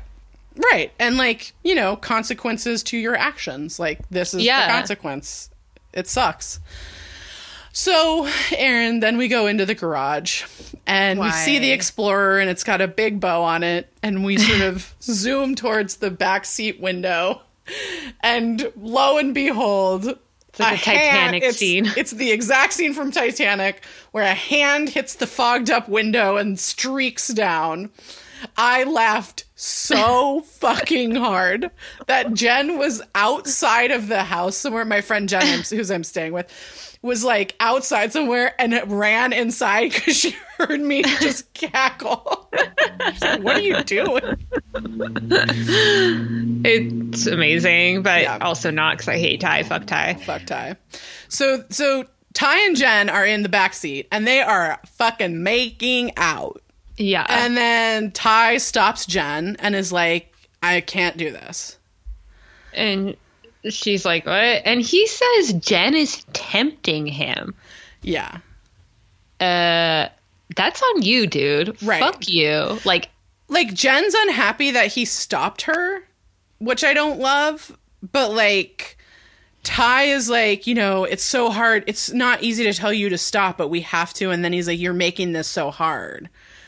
And I'm just like, What the fuck? Well, I mean, the thing is, as we find out, is that, like, Jen wasn't trying to fuck him. She's just trying to, like, make out with him and pet him a little, you know? Yeah. And, like, again, he's allowed to have his boundaries. And he says to her, like, I don't believe in sex before marriage. And she's like, I didn't say anything about sex, you know? And he's like, oh, your history, you know? And, like, they get into this. But the thing is, like, he's allowed to have his boundaries about where he wants to go. Yeah. And you just need to say that to someone, like, I don't want to fuck you, or, like, I, you know, nothing below the belt, like, you know, whatever. And, like, we didn't, like, Jen's not trying to take his shirt off him. She's not, like, reaching for his dick or anything. So even in that makeout scene, even though it's, like, aggressive, you don't get the vibe that that's what is happening. Jen is, like, thinking is going to happen, that she's going to fuck this guy in Dawson's new car, you know, while a party goes on. Right. And I also think, like, there's this way in which he, it's like maybe he's, like, getting a boner is, like, the problem or something. But, like, I don't know. She's just, like, he tells her, like, it's clear with your history, kissing isn't kissing. It leads to things. And Jen is, like, appropriately angry and is like, excuse me, my history? And she's like, why you gotta fucking slut shame me? Right. Storms off. And Ty's like, you know, as much as I'm likely to be found in church on Sunday, and then Jen interrupts him and is like, I'm more of a Saturday night slut. And Ty's like, I didn't say that. And then Jen's like, yeah, well, I've never felt more like one. Yeah. And, like, so I guess maybe what the deal is that, like, Jen knows that with Ty, sex isn't on the table. So she's, like, can pursue a relationship where she doesn't have sex with someone. Right. And that's what she's, like, hoping to learn how to do. Yeah. Yeah. But this guy's a scumbag. So perhaps not him. Perhaps not. Not him. So then we're in the party and Jack is, like, kind of standing alone. And Abby comes up to him again. And Abby is wearing a great shirt, which is a tank top, black tank top with a fuzzy leopard print band. Yeah. I just love it. Yeah. So Jack's like, you know, do you think what you said earlier was true about everyone having bisexual inclinations? And I just said, like, we're so focused on Dawson and Joey's sexual awakening, but, like, I really wish that we followed Jack's more, because, like, this is an interesting idea. Yeah. And I think him figuring this stuff out is really fascinating. Yeah. And I wish we got more of an insight into it. Yeah. So, like, Abby goes up to Dawson's room and Jack, like, goes with her. Yeah. And she sort of makes a joke about Dawson and Joey being navel-gazy, and they, like, look at their belly buttons and kind of laugh. And then, like, Jack's kind of like, well, maybe you're not Satan after all. Right.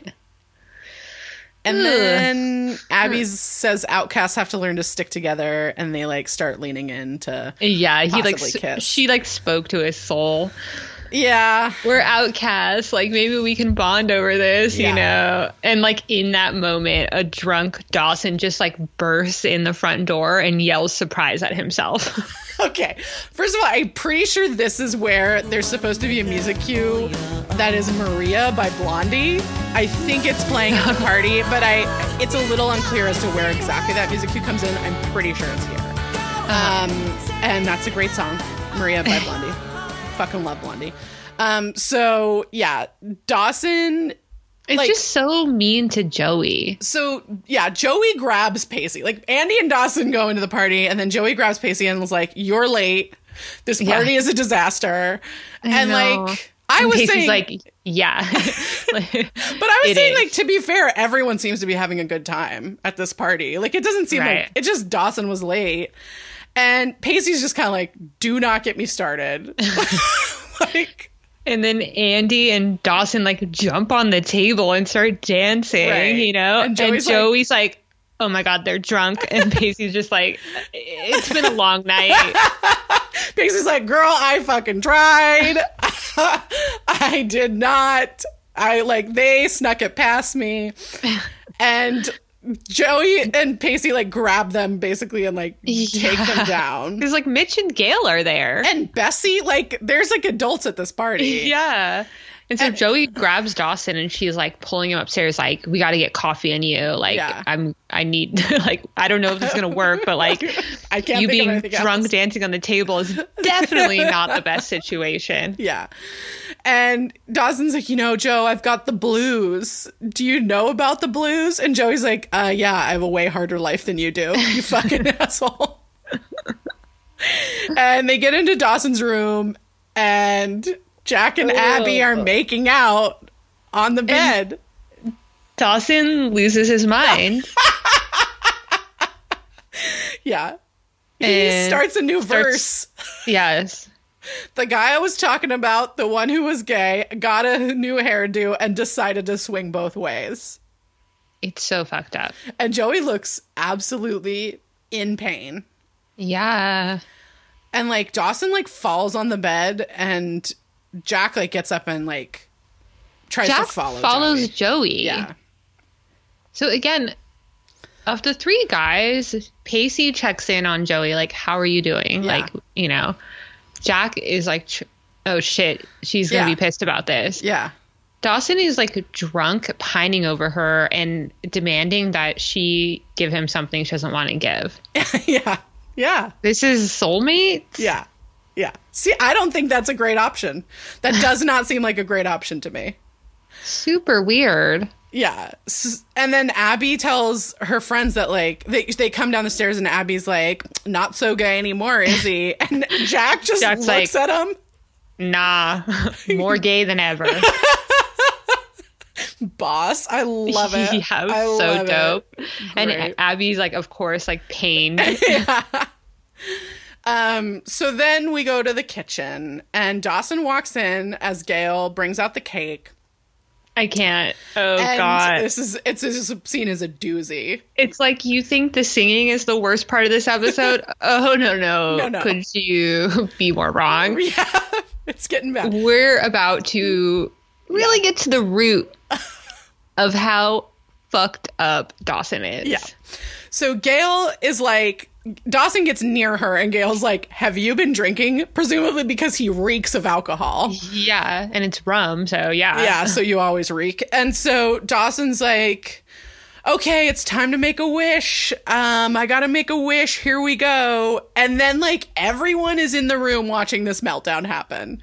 Oh my God. Are you ready? You wrote it down. Okay. He's like, I wish my mom didn't have an affair. And I like short circuited. He says, I wish my mom never slept with her co-anchor. I wish my father would stop talking about getting a job and actually go out and get one. And I wish the two of you would stop your petty bickering and at least pretend to be the adults here. And like, I think we should take this person by person and dissect because otherwise it's too much. So this, I do think that there are things that Dawson is right to be mad about in how his parents are handling their divorce. Well, I mean, he's right that his mom shouldn't have had an affair. That's why they got divorced. Sure. That's not to say they wouldn't have gotten divorced because they obviously had like systemic and endemic problems to their relationship. But the reason why they are divorced right now is because she had an affair. So he's right to hate on her about that. You know, people I know whose parents have had an affair, they fucking hate on that, and they should. Absolutely. Possibly not at a public forum at your 16th birthday party, but, you know. Yeah. Do you, like, slut shame your mom at your birthday party? I don't think so. I don't think so. Yeah, maybe not. Okay. And like, then his desire that his dad have a job, it's really fucking weird because they have, again, like thrown this in here second season. That wasn't a thing first season, which kind of sucks because it was this kind of compelling part of his family history that they had like these reverse gender roles. And that's like so compelling. Right. But now to have it be like, ew, Mitch doesn't have a job. Ew, I hate that about him. Right. And again, I just like think raising a kid is a job. So like the fact that we dismiss that labor is very horrible, whether it's at a woman's expense or a man's expense is really fucked up. I agree. You know, I agree. And like, it's horrible. And so like, he kind of like made the choice to like sacrifice what he wanted to do professionally to work in the home. Yeah.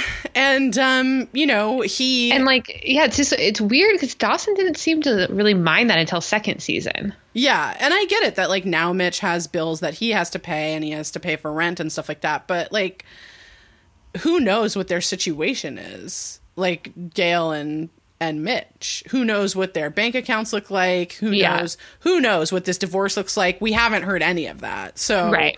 You know, I don't know what the, like, obsession is with the job thing. It's because Dawson is classist as fuck. It's really because he thinks Joey's, like, he looks down on Joey for being poor. Right. And he doesn't want to have a poor father. Right. It's so fucking gross. No, I agree. Because he was, like, complaining about that before. Like, you know, like, that his dad, like, lives in an apartment. And, like, what's his dad going to do for money? And you're like, I mean, he's going to get fucking alimony. Like, what? We knew that in 1999. Like, what are you talking about?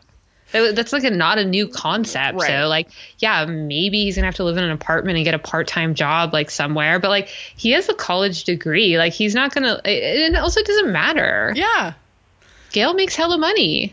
Yeah. They have that house, you know? I know. They have a nice house. They have a nice car. Mitch drives a very nice car. Like, it's fine.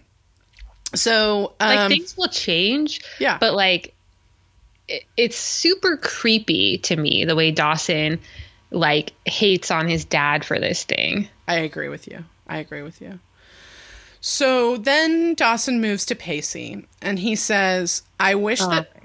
I know. I wish that my best friend Pacey would just end this transformation into do-gooder, ace student, and all-around sanctimonious teen angel and go back to what he does best, which is make me feel good about my life because his is supposed to be worse. Bro. I cannot believe they ever talk after that. I said, I don't know how you get past this in a friendship. So it's been revealed that Pacey is only in service of Dawson to make Dawson feel better about himself. Yeah. And again, I think that's because Pacey's poor. I agree too. I was going to say, I think it's a class thing, right? That like, yeah. That like Dawson, I mean, look, Dawson is being an honest drunk. And like, we all have that friend that's like, says too much when they're drunk. Yeah. But like, this is just a really shitty thing to say. And if your friends actually believe something like this about you, like, I just don't know how you can get past that. You're not friends. Right. If you're just there to make someone feel better about themselves, like, why is that a friendship? And just, like, how could Pacey ever forgive Dawson for saying something that fucking cruel?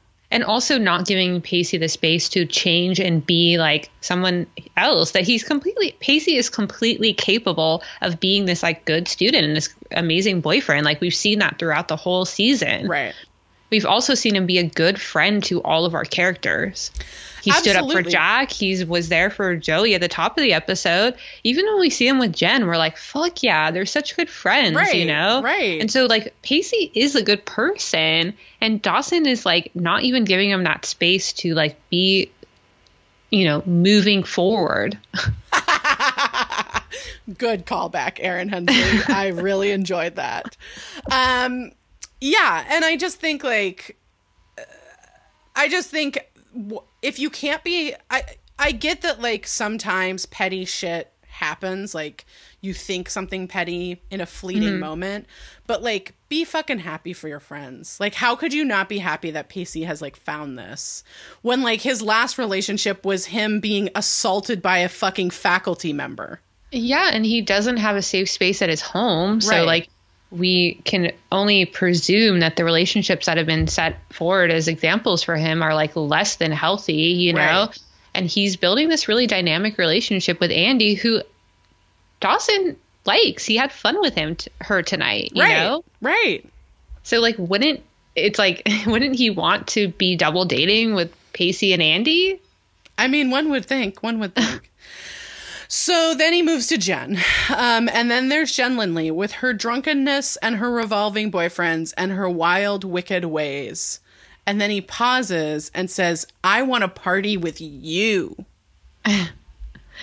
It's interesting that he's the nicest to her. Also, like, none of the things that he says are bad, but then their wild, wicked ways. Like, she's allowed to be drunk and she's allowed to have boyfriends. Yeah. I don't know. And she kind of looks at him like, what the fuck, dog? What are you doing? Yeah. And he is the nicest to her. Yeah. Yeah. Like, because he at least is like, of all them, I want to hang out with you. Yeah, exactly. And then he goes, and then there's Jack McPhee. Jack McPhee, who likes guys but doesn't mind stealing my girlfriend. Tonight, ladies and gentlemen, starring in his own, very own version of In and Out. He's in, he's out. He's in, he's out.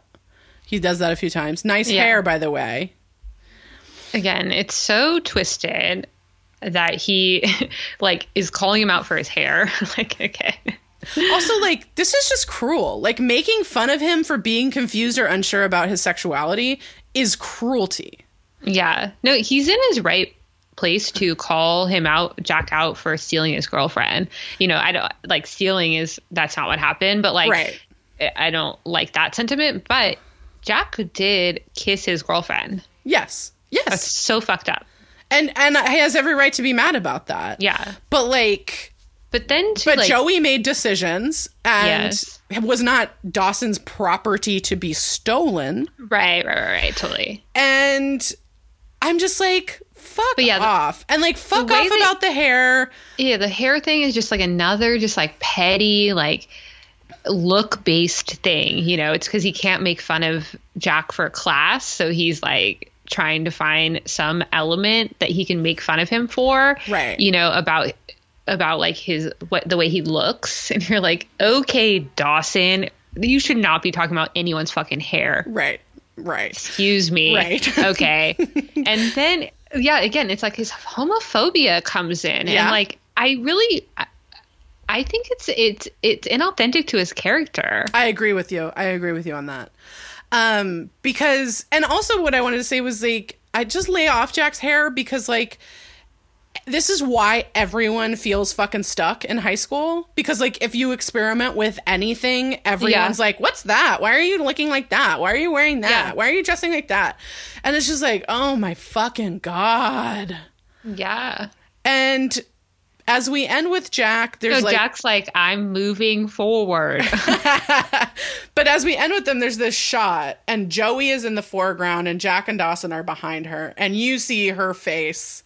And she is pissed. And she is like, what the fuck am I witnessing? Yeah. And oh, here it comes. So Dawson goes, my God. Yeah. Of course, there's my Joey. My sweet. Oh, my Joey. Oh, I barfed. My sweet, precious Joey.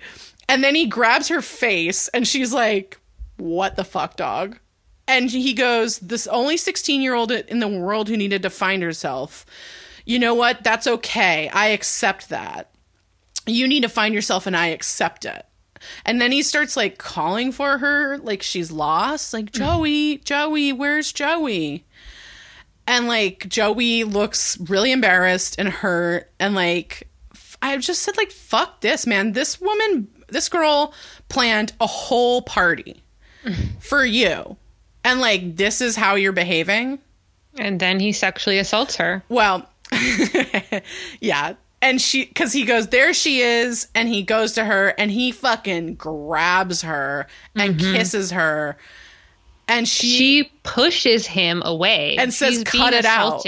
Yeah. She's being assaulted by him. In front of an entire room of people, including his parents and her sister. Yeah. No one lifts a finger. No one does anything at this point. She pushes him away and he goes face first into the cake. Iconically. Okay. Obviously, I had a lot about this.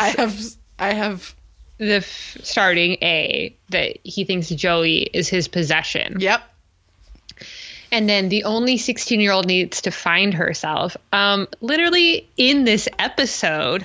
Every character is trying to find themselves. Amen, Aaron. In this fucking episode, let alone this whole series up until this point. So let alone every 16-year-old on Earth is trying to fucking figure themselves out. It's like, that's what sucks about being 16. No. You are the only freak that thinks you don't need to find yourself, you know? And like, that's what's holding you back, actually. That's why you can't move forward, because you think you know who you are. Right.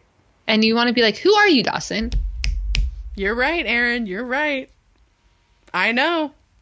And like, it's very hard to see Joey consistently sexually assaulted. Yes. And like this one, this, you know, this is disturbing. Yeah. The way that he grabs her, I was like, holy shit, how do we get past this? Yeah. Like, ever. It's horrifying what he does to her. Yeah. And like, and she has said to him just a few hours prior to this, she wants to be his friend. He's like, no, I wanted more. And she said no. Right. So, yeah. That scene is, it's a lot. It's, I honestly, if we're ranking the scenes where Dawson becomes dead to us, this one is pretty high on the list. Yeah. I mean, it's just like, how do you write that for him? I don't know. And I want to like circle back and finish this conversation towards the end of the episode, because I'm going to have a lot to say about it. But like, yeah. So we cut to commercial, and when we come back, Dawson and Andy are puking together in the bathroom. Dawson is in the sink, Andy in the toilet. They're miserable. Yeah. And Andy's kind of like, it's Pacey was right. It's all my fault, you know? And like, Dawson's like, I learned I should be careful what I eat before drinking, because you're just going to see it come out, you know? And Andy says that old standby, I'm never drinking again. Girl, that's definitely not true. Absolutely not. And Andy's like, I'm so mortified at my behavior tonight, and to think your parents saw me this way. And I'm like, okay, wait, you danced on a table. You kind of swayed a little bit. You know, if we're including the bar, you sang shitty karaoke, and like, now you're puking. Like, that's actually not that terrible of a drunken night. Like, that's but you would be totally humiliated if your friend's parents saw you like dancing on the table and then puking in their bathroom. Yeah, but like her, I mean, I'm just saying. It's so authentic to her character. Absolutely. That's true. That is true. And Dawson tells her, if I survive this night, if anybody in my life ever speaks to me again, I swear I'll never let a drop of alcohol touch my lips. And I'm like, so you do understand that what you said was absolutely awful? Yeah, it seems like it, but yeah, I don't know. Okay. But okay. We're going to stick a pin in that and come back to it. And they both kind of promise they'll remind each other of how they're feeling if they ever pick up another drink again, like... I mean, it's just like, I mean, we've all been there. Yeah. I mean, it doesn't feel authentic that they would have this conversation while puking. Usually you have it the next day. Yeah. But I get the sentiment. I get the sentiment, too. So then Gail goes outside and she finds Mitch. And Mitch astutely reveals that he thinks that they've completely screwed up their son's life. And I wish that they kind of got into it more. The fact that they just witnessed their son, like... Assaulting another girl? That they consider a daughter. And then, like, going off on all these people and saying, like, really insidious things, you know? Like, but no, Gail's like, he's 16. Boys will be boys. I mean, and she kind of says, like, think about what you were doing at 16. And, like... I get that as an explanation for him getting drunk. Like, people get drunk when they're 16. Totally. Yeah, I mean, it happens. Not me, ever. But I'm just kidding. Sorry. But I mean, he just basically embarrassed all of his friends in front of a room full of people and then assaulted someone. Yeah, I mean, he slut-shamed Gail, and then Gail's, like, defending him. Yeah. It's just fucked. And so really weird. And then Gail's like, I'm going to take the Explorer back. And you're like, you fucking think? So she's like, this behavior proves he's not ready for the responsibility of a new car. And I'm like, yeah, no shit. Yeah. And then Mitch suggests they co-parent. Yeah, that's a good suggestion. And Gail's like, you know, maybe we can go, or Mitch is like, maybe we can go in on a car. And like, Gail's like, yeah, maybe we can do the down payment. And like, he can work to make the rest of the payments, you know. And she says he can learn something about the value of money and mistakes. Yeah. I'm like, okay, number one, your son just assaulted a woman in your home. Don't buy him fucking anything. A car that he can assault more women? Yeah. Number two, I do like the idea of teaching kids about the value of mistakes because, like, I think so many of the toxic parts of our culture right now are built on the basis of, like, never admitting a mistake or, like, weaponizing mistakes. Like, the whole, like, geez, I'm human, I make mistakes thing where it's, like, instead of saying, I'm so sorry, I made a mistake, I'm going to learn from it. I don't expect to be forgiven immediately. I'm talking about perhaps Matt Lauer, who just wrote something that no one needed to see. You don't get forgiven immediately. Right. You sit in the fucking consequence of that mistake. Well, you have to ask for forgiveness to be forgiven. You have to ask for forgiveness to be forgiven. You have to apologize. But also you have to sit in what that mistake means and learn from it and grow from it. And perhaps if you are able to do such a thing, you get chances again. But, like, it's not just like, oh, I got to wait it out. So this is why I get so mad, like, when the characters on this show allow Dawson to be this, like, asshole and he, like, barely apologizes and they just move forward. Yeah. You know, like, it's everything that he said is insanely hurtful. I would imagine it's going to take a lot of time to mend from what he said to all of these people, if they could ever forgive him. Yeah. I mean, also, he's finding out that he's a mean drunk. Yeah, that too. So then we go out to the dock by Dawson's house. Yeah, and Jack goes to find Joey because he's actually a friend to Joey. And he feels bad that she's been hurt. You know? Yeah. Yeah, and she's kind of like, look, it's bad enough that this was the world's worst party, but Abby, Morgan... Yeah. Come on. She ruined she's like single-handedly trying to ruin your family. Yeah. She's a horrible person. Like, yeah. It's like, if you were going to go straight for someone, I thought it would be more of like a Cindy Crawford type. Right. Well, so also two things I want to note is that it does actually look like it's fucking frigid out there. Like it does. Yeah. And then when Jack comes up, he's like, hey, and Joey's like, hey. And I would really like if anyone does those supercut things of like Tammy Taylor saying y'all. Yeah. I want all of the Dawson's Creek kids saying hey, because I feel like they say it 9,000 times an episode. Well, I want one that's every time they say moving forward. Okay. All right. That's our wish list if anyone's putting bored. That out. If anyone's bored. That's what my first snow wish is. It's 90 degrees in Los Angeles right now.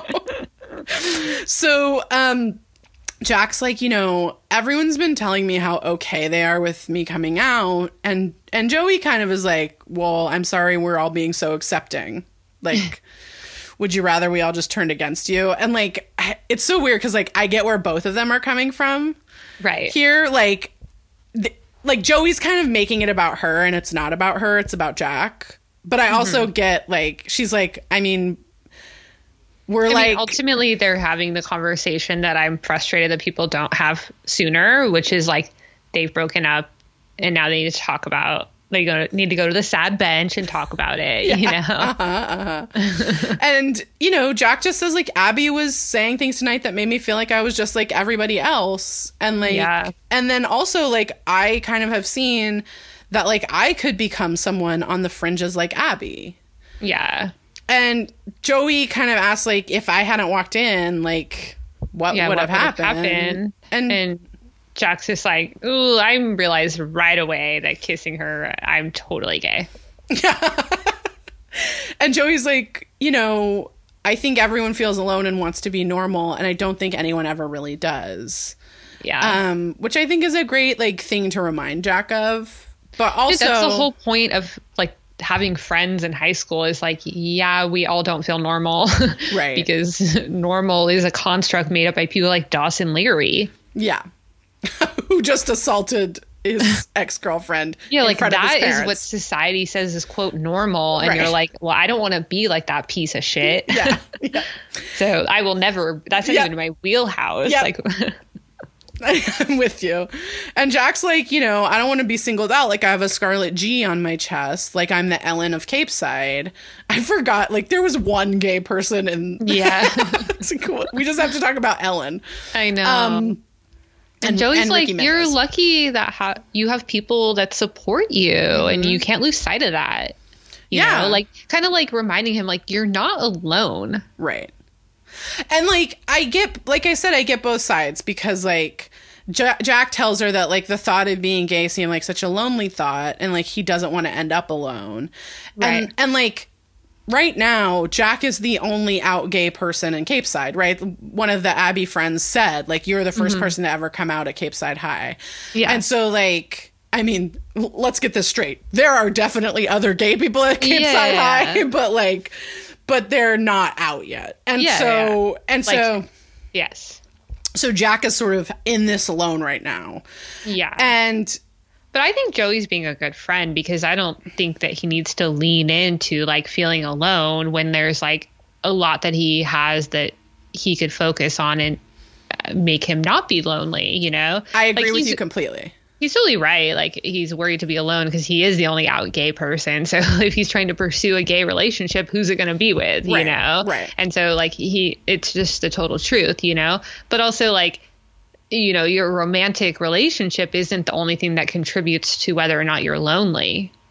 Absolutely. Absolutely. And I think you're right. Like, I think Joey is right in bringing this up to him. But then also I get like he doesn't have anyone who's also queer who he gets to say like, hey, how is this for you? Or like, what's your experience with this? So like, I get where both of them are coming from. Totally. And but like, it's not like Joey's like, that's not true. No, like, you know? Totally. No, Joey's being great too. And kind of being like, I want you to realize that, like, you have people. And I said last episode that, like, I really like the friendship that they have. And, like, this is part of it, right? Like, this is so much more honest than we've ever seen Joey be with Dawson, right? Exactly. Like, she's so open to Jack. She's so open to him and is like, hey, like... And, like, is open to push back on him, which is a testament to Jack. Yeah. Is that he's not reactive to her saying, like, wait a minute. Like, I'm going to push back on what you're saying a little bit. Mm-hmm. Because he's not like, no. But, like, I'm alone. There's no, like, you know. Yeah, it's like, they both, like, she's trying to comfort him. And he receives it as comfort. But still talks about how he's feeling. Yeah, exactly. So I really liked that scene. Yeah. And I really did. No, I think a lot of people are making space for Joey in this episode. And like, that's really cool to see, you know, Jack, because for Jack and for Joey, you know, okay. Yeah, because Joey's going through a heartbreak, you know, no, totally. And like, she needs people to be there for her, you know, and mm-hmm. like, they're trying to navigate this situation that has a little bit of, you know, elements to it that are unknown, you know, like Jack being the only queer kid in school. Right. But like, they're trying their best, you know. Mm-hmm. It's just like, again, this is an episode where you're like, why are we supposed to like Dawson? He's like a horrible person. He's not a good friend to anyone on this show right now. Right. And like the person he says is his quote soulmate, he like assaulted and like hasn't even asked her how she feels about this breakup that she was like sobbing like we've never seen her before. Right. The end of last episode. Right. Yeah. Yeah. So I also wanted to note that I like Joey kind of like we see them from the back and she sort of does what she said Dawson did with her when her mom dies, which is she just was dying. Like she just stands there with him. Like then they don't talk and they just kind of stand there and like take comfort in each other being there. Yeah. Which I like, I dig a quiet moment where you can just be like, okay. Yeah, it's like when they broke up, when Jack and Joey mm-hmm, broke up. Mm-hmm. Yeah. Yeah. Okay, so then we go to Jen's house. Yeah, I mean, it's only a good scene because I'm pretty sure we don't have to see Ty after this. Yeah. But so Ty's waiting for Jen when she gets home, and he's like, I don't think we should see each other anymore. And Jen's like, duh. Like, why the fuck are you waiting in the cold to tell me something that's completely obvious 2 hours ago? Right. Well, the first time I met you, but... Yeah. And, you know... Ty's like, no, he's but like, I need to explain myself. And you're like, could I hate someone more than Dawson? Yes. Turns out this guy. So he's like, you know, it's simple. You have, or Jen's like, you know, it's simple. You have natural God-given impulses that everybody in your life has told you you're wrong to follow. And instead of growing your own conscience, you prefer to drag me through your grief, and I'm not going to stand for it. And I was like, I know. Yes. It's very clear, too. Like, even as the viewer, you're like, no, you have your own issues, and you're blaming Jen for, quote, being a slut on your, like, your own sexual awakening. Right. That's on you, man. Right. And, like, I love this Jen who, like, stands up for herself and is fucking ballsy. I'm, like, yeah, here for this Jen a million percent. And, like, you know... Ty's such a hypocrite. Yeah, you know? He's like, you know, my life has been all about the church, and like, this is all I know. And I feel a modicum of empathy for the perspective of I was raised in the church, and this is all I know. That's as far as my empathy goes. Right. Like when he starts pushing that shit on her, my empathy ends pretty abruptly. Yeah, I mean, if he was putting an effort to like change his like brainwashing or, you know, something like that, then you'd be like, have more space for him. Yeah. And also, like, it doesn't mean that you get to shame her for the fact that she's had a sex life. Like, she has been sexually active. Right. And, like, you know, that's not even to know. He's not shaming her for that. He's shaming her for him having a desire. Right. It's like, ugh. But he's, like, shamed her saying her past is, like, you know. Yeah. And it's, like, that's not even bringing into it, like, how fucked up the sex that she was having in her past was. Like, just if we're going to call that a, like, sexual, you know, whatever. So, so Jen's just like, you know, you are a Christian and you like to drink and party, but you judge people for being gay, and you like act like heterosexual sex is the way, but you won't actually have any heterosexual sex. And I just said, Jen Lindley 2020. I know. Who's with me? I know.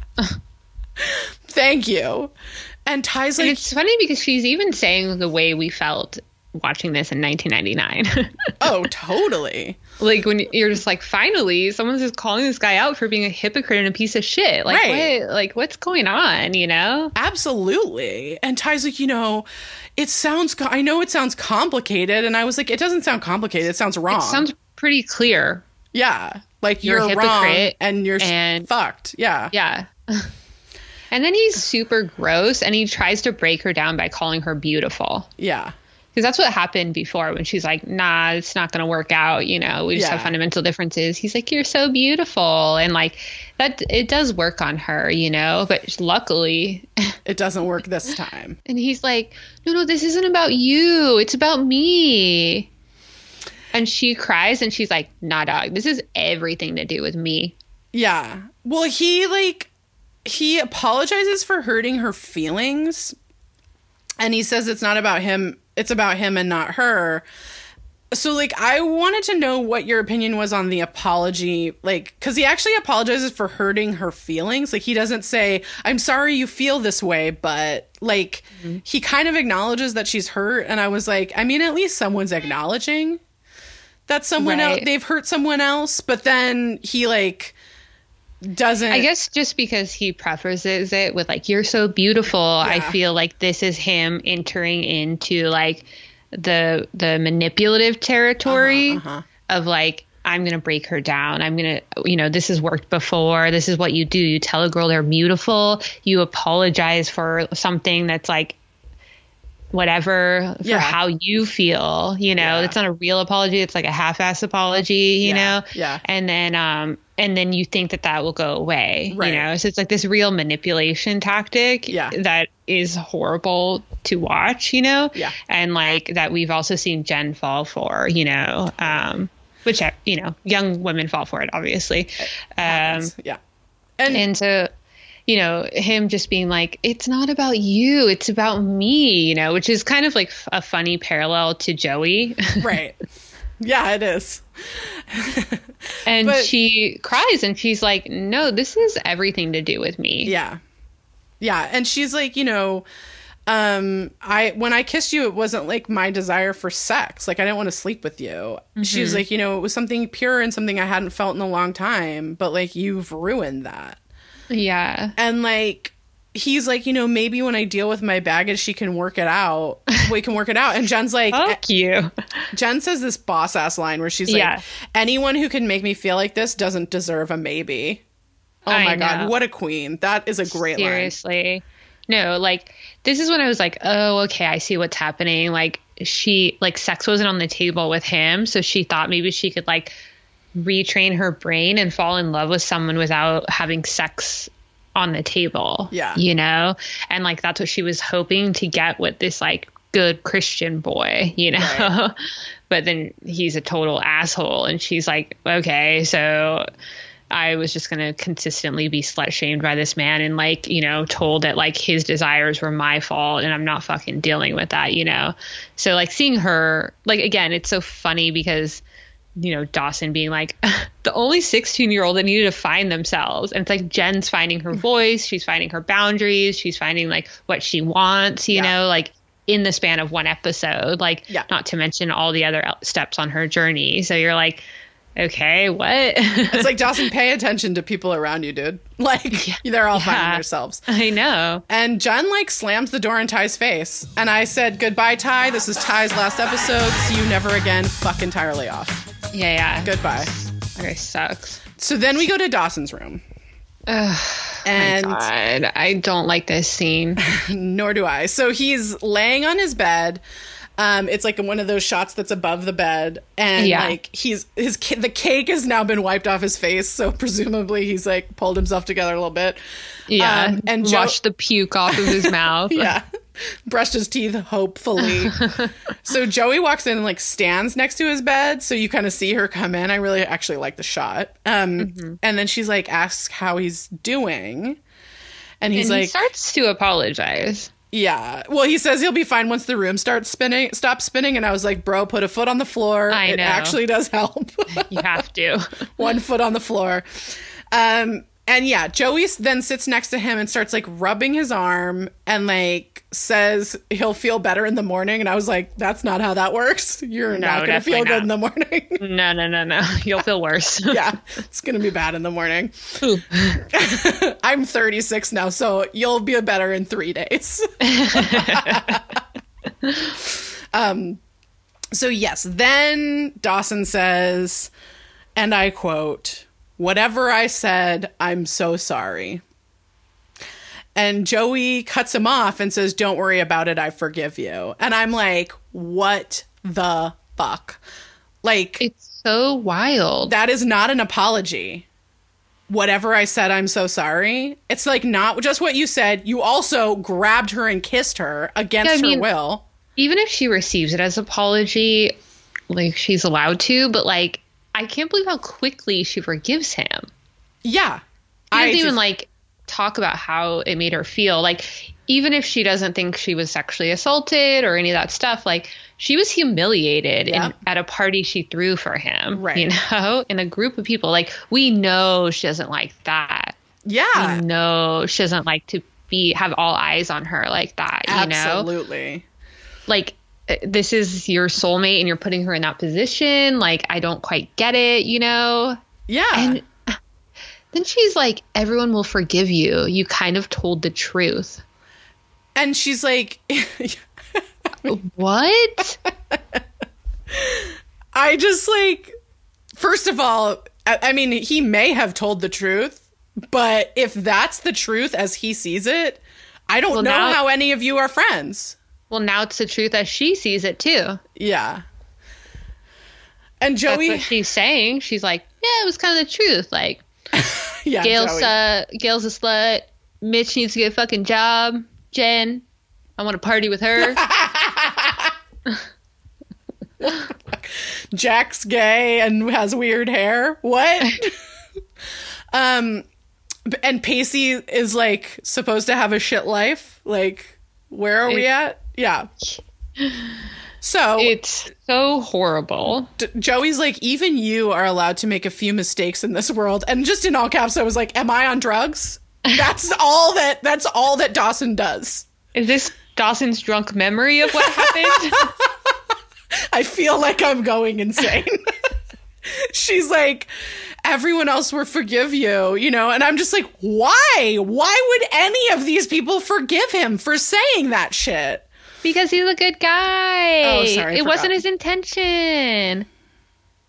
Well, and after Joey says, like, you know, you kind of told the truth, Dawson's like, yeah, but the way I did it was, and he kind of trails off. And I'm like, yeah, it was fucking bad. It's so weird because he's kind of like seeing how bad it was. And Joey's like, no, it's fine. It's fine. Right. Like, well, and it goes back to what you were saying about, like, in response to Rachel's question the other day about, like, Joey kind of always being in service to a man and, like, upholding the patriarchy. I mean, I think, like, there's a way in which, like, and like,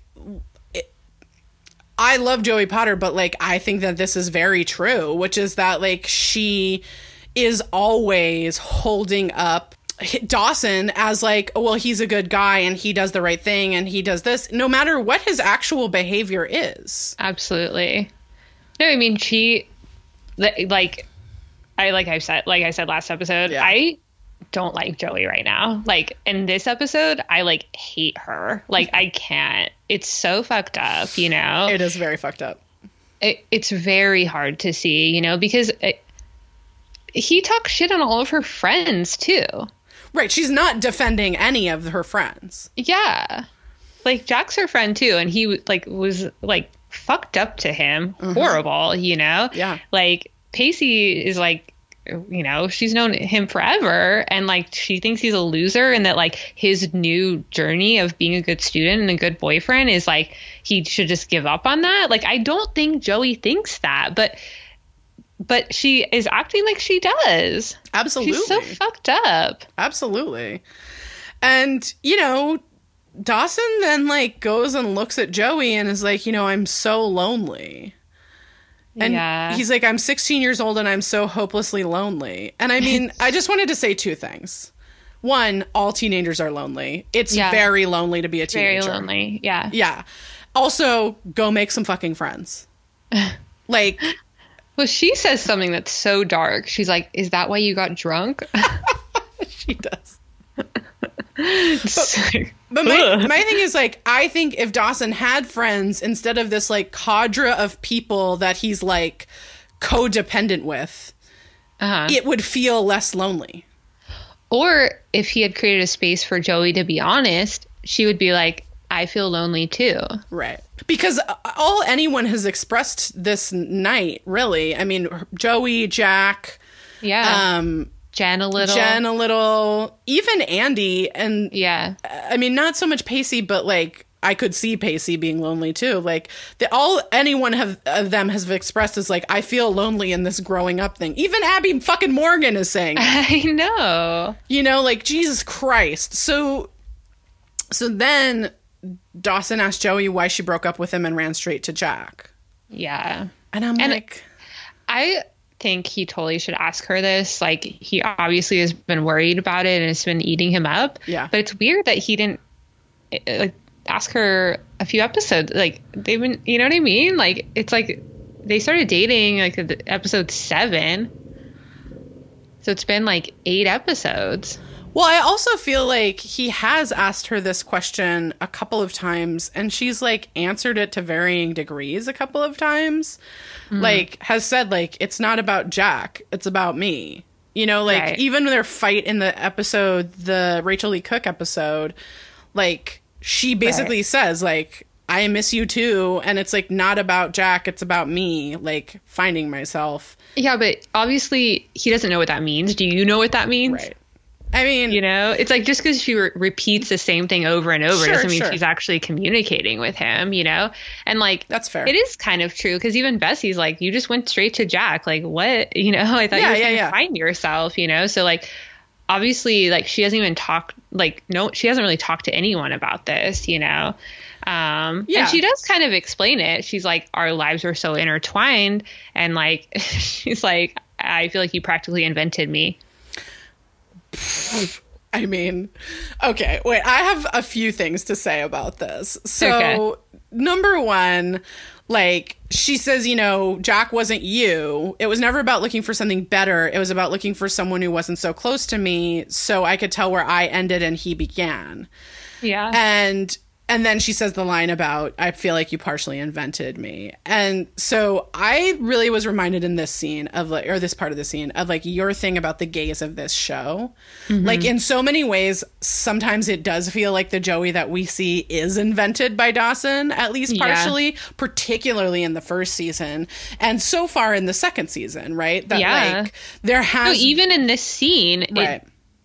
Like, what about Joey would forgive him right away and be like, eh, everyone will forgive you. Like, you were kind of telling the truth. Like, you know, like, it just, it's so weird. Right. And I, like, think so much of the Joey that Dawson is in love with is an invention.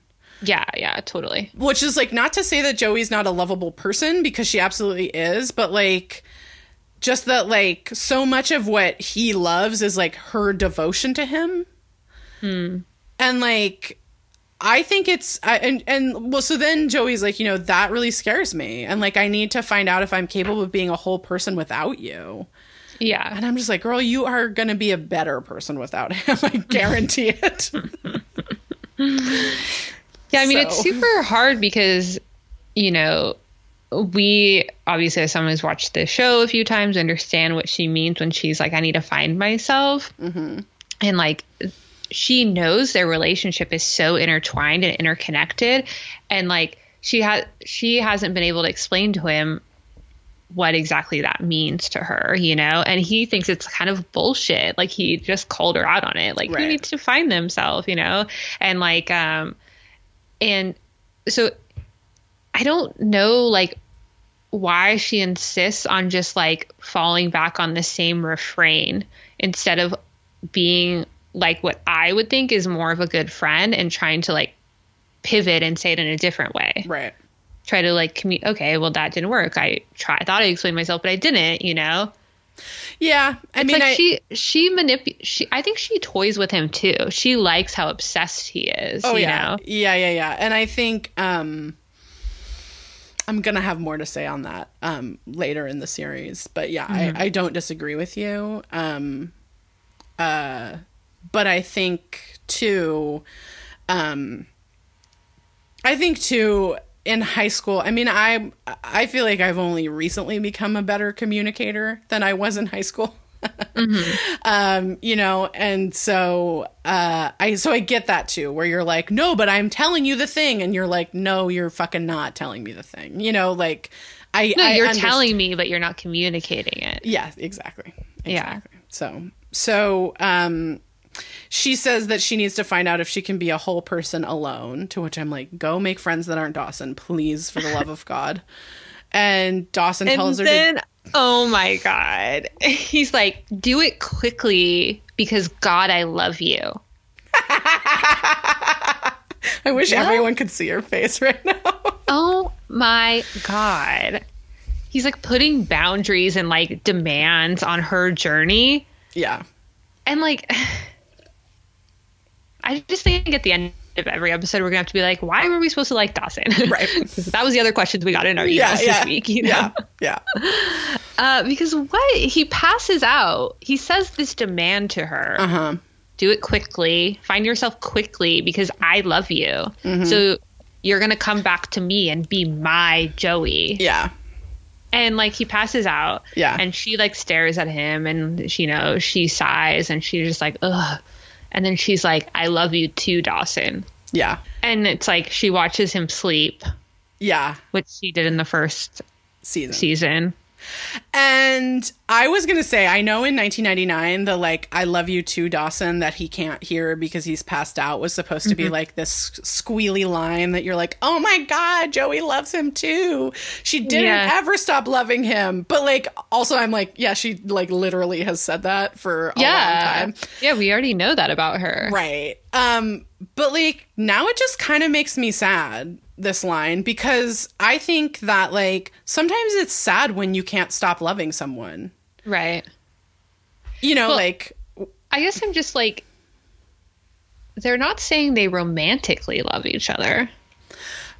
I mean, that, too. I think that's a great point. Like, they've known each other for so long. Mm-hmm. How could she not love him? You know what I mean? Like, absolutely. That's just like unbelievable. Like Gail said to her, like, you're like my daughter. I'm so lucky to have you. Like, you know, so we get these little images of like how interconnected their lives are. She even lays it out, like, you know, that they're mm-hmm. so interconnected. So like, of course they fucking love each other. Right. Yeah, absolutely. And I think, you know, the way this ends, so, you know... But then she notices it's snowing. Well, there's a music cue, and it's supposed to be Frozen Charlotte by Natalie Merchant. My dad was a huge fan of Natalie Merchant, so this album that it's on, which is an album called Ophelia, used to play in our house all the time, so nice. I definitely know it. And she looks out the window, she kind of sees something, and she gets up and walks around the room, and it's finally snowing. Yeah. And she, like, closes her eyes and takes a deep breath and sort of seemingly makes a wish. Yeah. So what do you think the wish is? I mean, I can say what I wish the wish was. Okay. Which is, like, God grant me the serenity to get the fuck away from this, God, this fucking shithead. I think her wish is that she hopes her and Dawson can be friends. Yeah. Yeah, I think. What do you think 1999 Julia thought the wish was? That they would find a way back to each other. Yeah. Totally. I mean, 2020 Julia is like, girl, I wish you had some friends that weren't Dawson Leary. Yeah. It's super hard to watch this episode. I mean, well, so the final shot, I want to say, they kind of like do the same shot that they did in the end of season one, right? Yeah. She's in the window. It's beautiful. It's snowing. It's like snowing all over this beautiful backyard. And it pulls back away from Dawson Leary's window, right? With a lady crooner singing a great song. And so it feels very familiar. Yeah. But it's not Say Goodnight, Not Goodbye. It's not Say Goodnight, Not Goodbye. It's Natalie Merchant. It's romance. No. It's Natalie Merchant. It's, you know, it's a little bit of a sad, melancholy song. I mean, this episode is just, it's such a doozy. It's like, I mean, I feel like we just had this like 1-2 punch of Jack's coming out storyline that, you know, that's kind of a doozy, you know, 2-parter in a different way. And then like this episode where you're just like, there is this part of me that's like, why are these people friends with Dawson? Like, I do not get it. I do not get it. And he does not, at this point right now, he does not seem to be offering any of them anything except fucking drama and pain and like shittiness and like having to fucking show up at his house at midnight and like talk him off a ledge of him spiraling, and then to be told that like you trying to make yourself a better person and make your life better is like making him feel shitty. I mean, like, I just like pick a character. I don't know why they're friends with him. I completely agree. I don't get it. I don't get it. Yeah. And then Joey, I mean, I think you're right. I always love hearing what you have to say about her sort of shit, because I think sometimes I have blinders to Joey because I really like her so much. But like, you're right. And I think like as we go through the series, there will be times when I am going to be very critical of her. I promise you. But like, she's not being great to him either. No. And she's not being great at communicating what she needs and what she wants. In her defense, I think that sometimes when she does communicate it, he doesn't fucking listen to her. Right. So. Well, I mean, it just mostly circles back to her not having friends. So she doesn't even know what she wants because she can't bounce things off of people and kind of like come to a point where she like thinks she knows what she wants, you know, like. Absolutely. So that's what's really hard for her and her journey, you know, is that she's used to bouncing things off Dawson. And so when she needs to bounce things off of someone else because it's about Dawson, she doesn't have a place for that. Yeah. Yeah, I think that's right. And it's like, I mean, it's what's funny is that like her and Pacey seems like the person that would be the most Like, that would be the person that you went to. Yeah. Right? Yeah. Because, like, he knows Dawson so well, you guys could, like... And he also knows like, Joey so well. Like, Joey has a hard time letting people in. So she's known Casey as the same amount of period as she's known Dawson. She doesn't know him quite as well, but, like, you know... that like uncomfortableness she would have with letting a new person in, that doesn't exist, you know. She's slowly building a friendship with Jack and with Andy and like a little bit with Jen, you know, but like that build is more slow and she does not feel safe around them necessarily. Yeah. And I feel like she feels like she can't talk about Dawson with them, which is weird because like you would think that is the thing that a lot of them have in common. Is that but they're all new to town, so she doesn't think they would know or quote understand like how quote complicated their relationship is. Right. But Pacey definitely would. Like, let's make it clear. Pacey knows a lot about them. Yeah, he knows everything. He's been there at every milestone. Right. Right. So. Yeah. All right, like I said, we're going to do a question that's like, we're probably going to do in every episode. Yeah, I'm into it. So this is from Angela, and she says, I'm so confused. Did the writers want to make Dawson seem horrible, or did they really think that they were writing a, quote, nice guy? Yeah, they thought they were writing a nice guy. Yeah. It's interesting because this episode was written by a woman. Yeah, I was thinking about that today because I was thinking about that there are women in this writer's room. Mm-hmm. And I think a lot of times there are more than one woman in this writer's room. And I feel like you feel that presence with Jen a lot of times, with Joey a lot of times, with Andy sometimes. Like when the females on the show get stuff, you feel that presence, right? Sometimes with Pacey too, I feel like you feel the female presence, but I feel like also I think we cannot let go of the fact that like this show was run by men, and I think it was run by men the entire time it was on.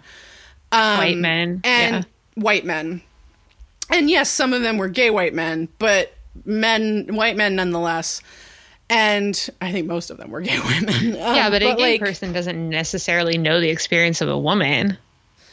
No, absolutely not. And that's not what I'm trying to get at. What I'm trying to get at is, like, I think that there's a few things. First of all, that there's still an empathy towards the nice guy, right? Like, there's still, and I think like us as a society are just barely starting to break that down. I mean, like, you know, it's 2020, and I feel like we still have things like that.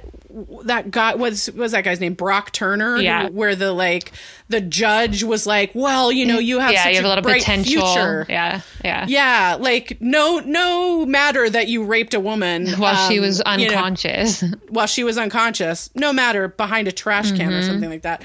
Like, you know, no matter about any of that, but like you seem like you have such potential. I mean, we're still fucking doing it, right? So like this hasn't gone away. I think all of us are kind of aware of how fucking toxic that is at this point, but like society at large hasn't moved past that. And I think, you know, 1999, 21 years ago, we were definitely not past that.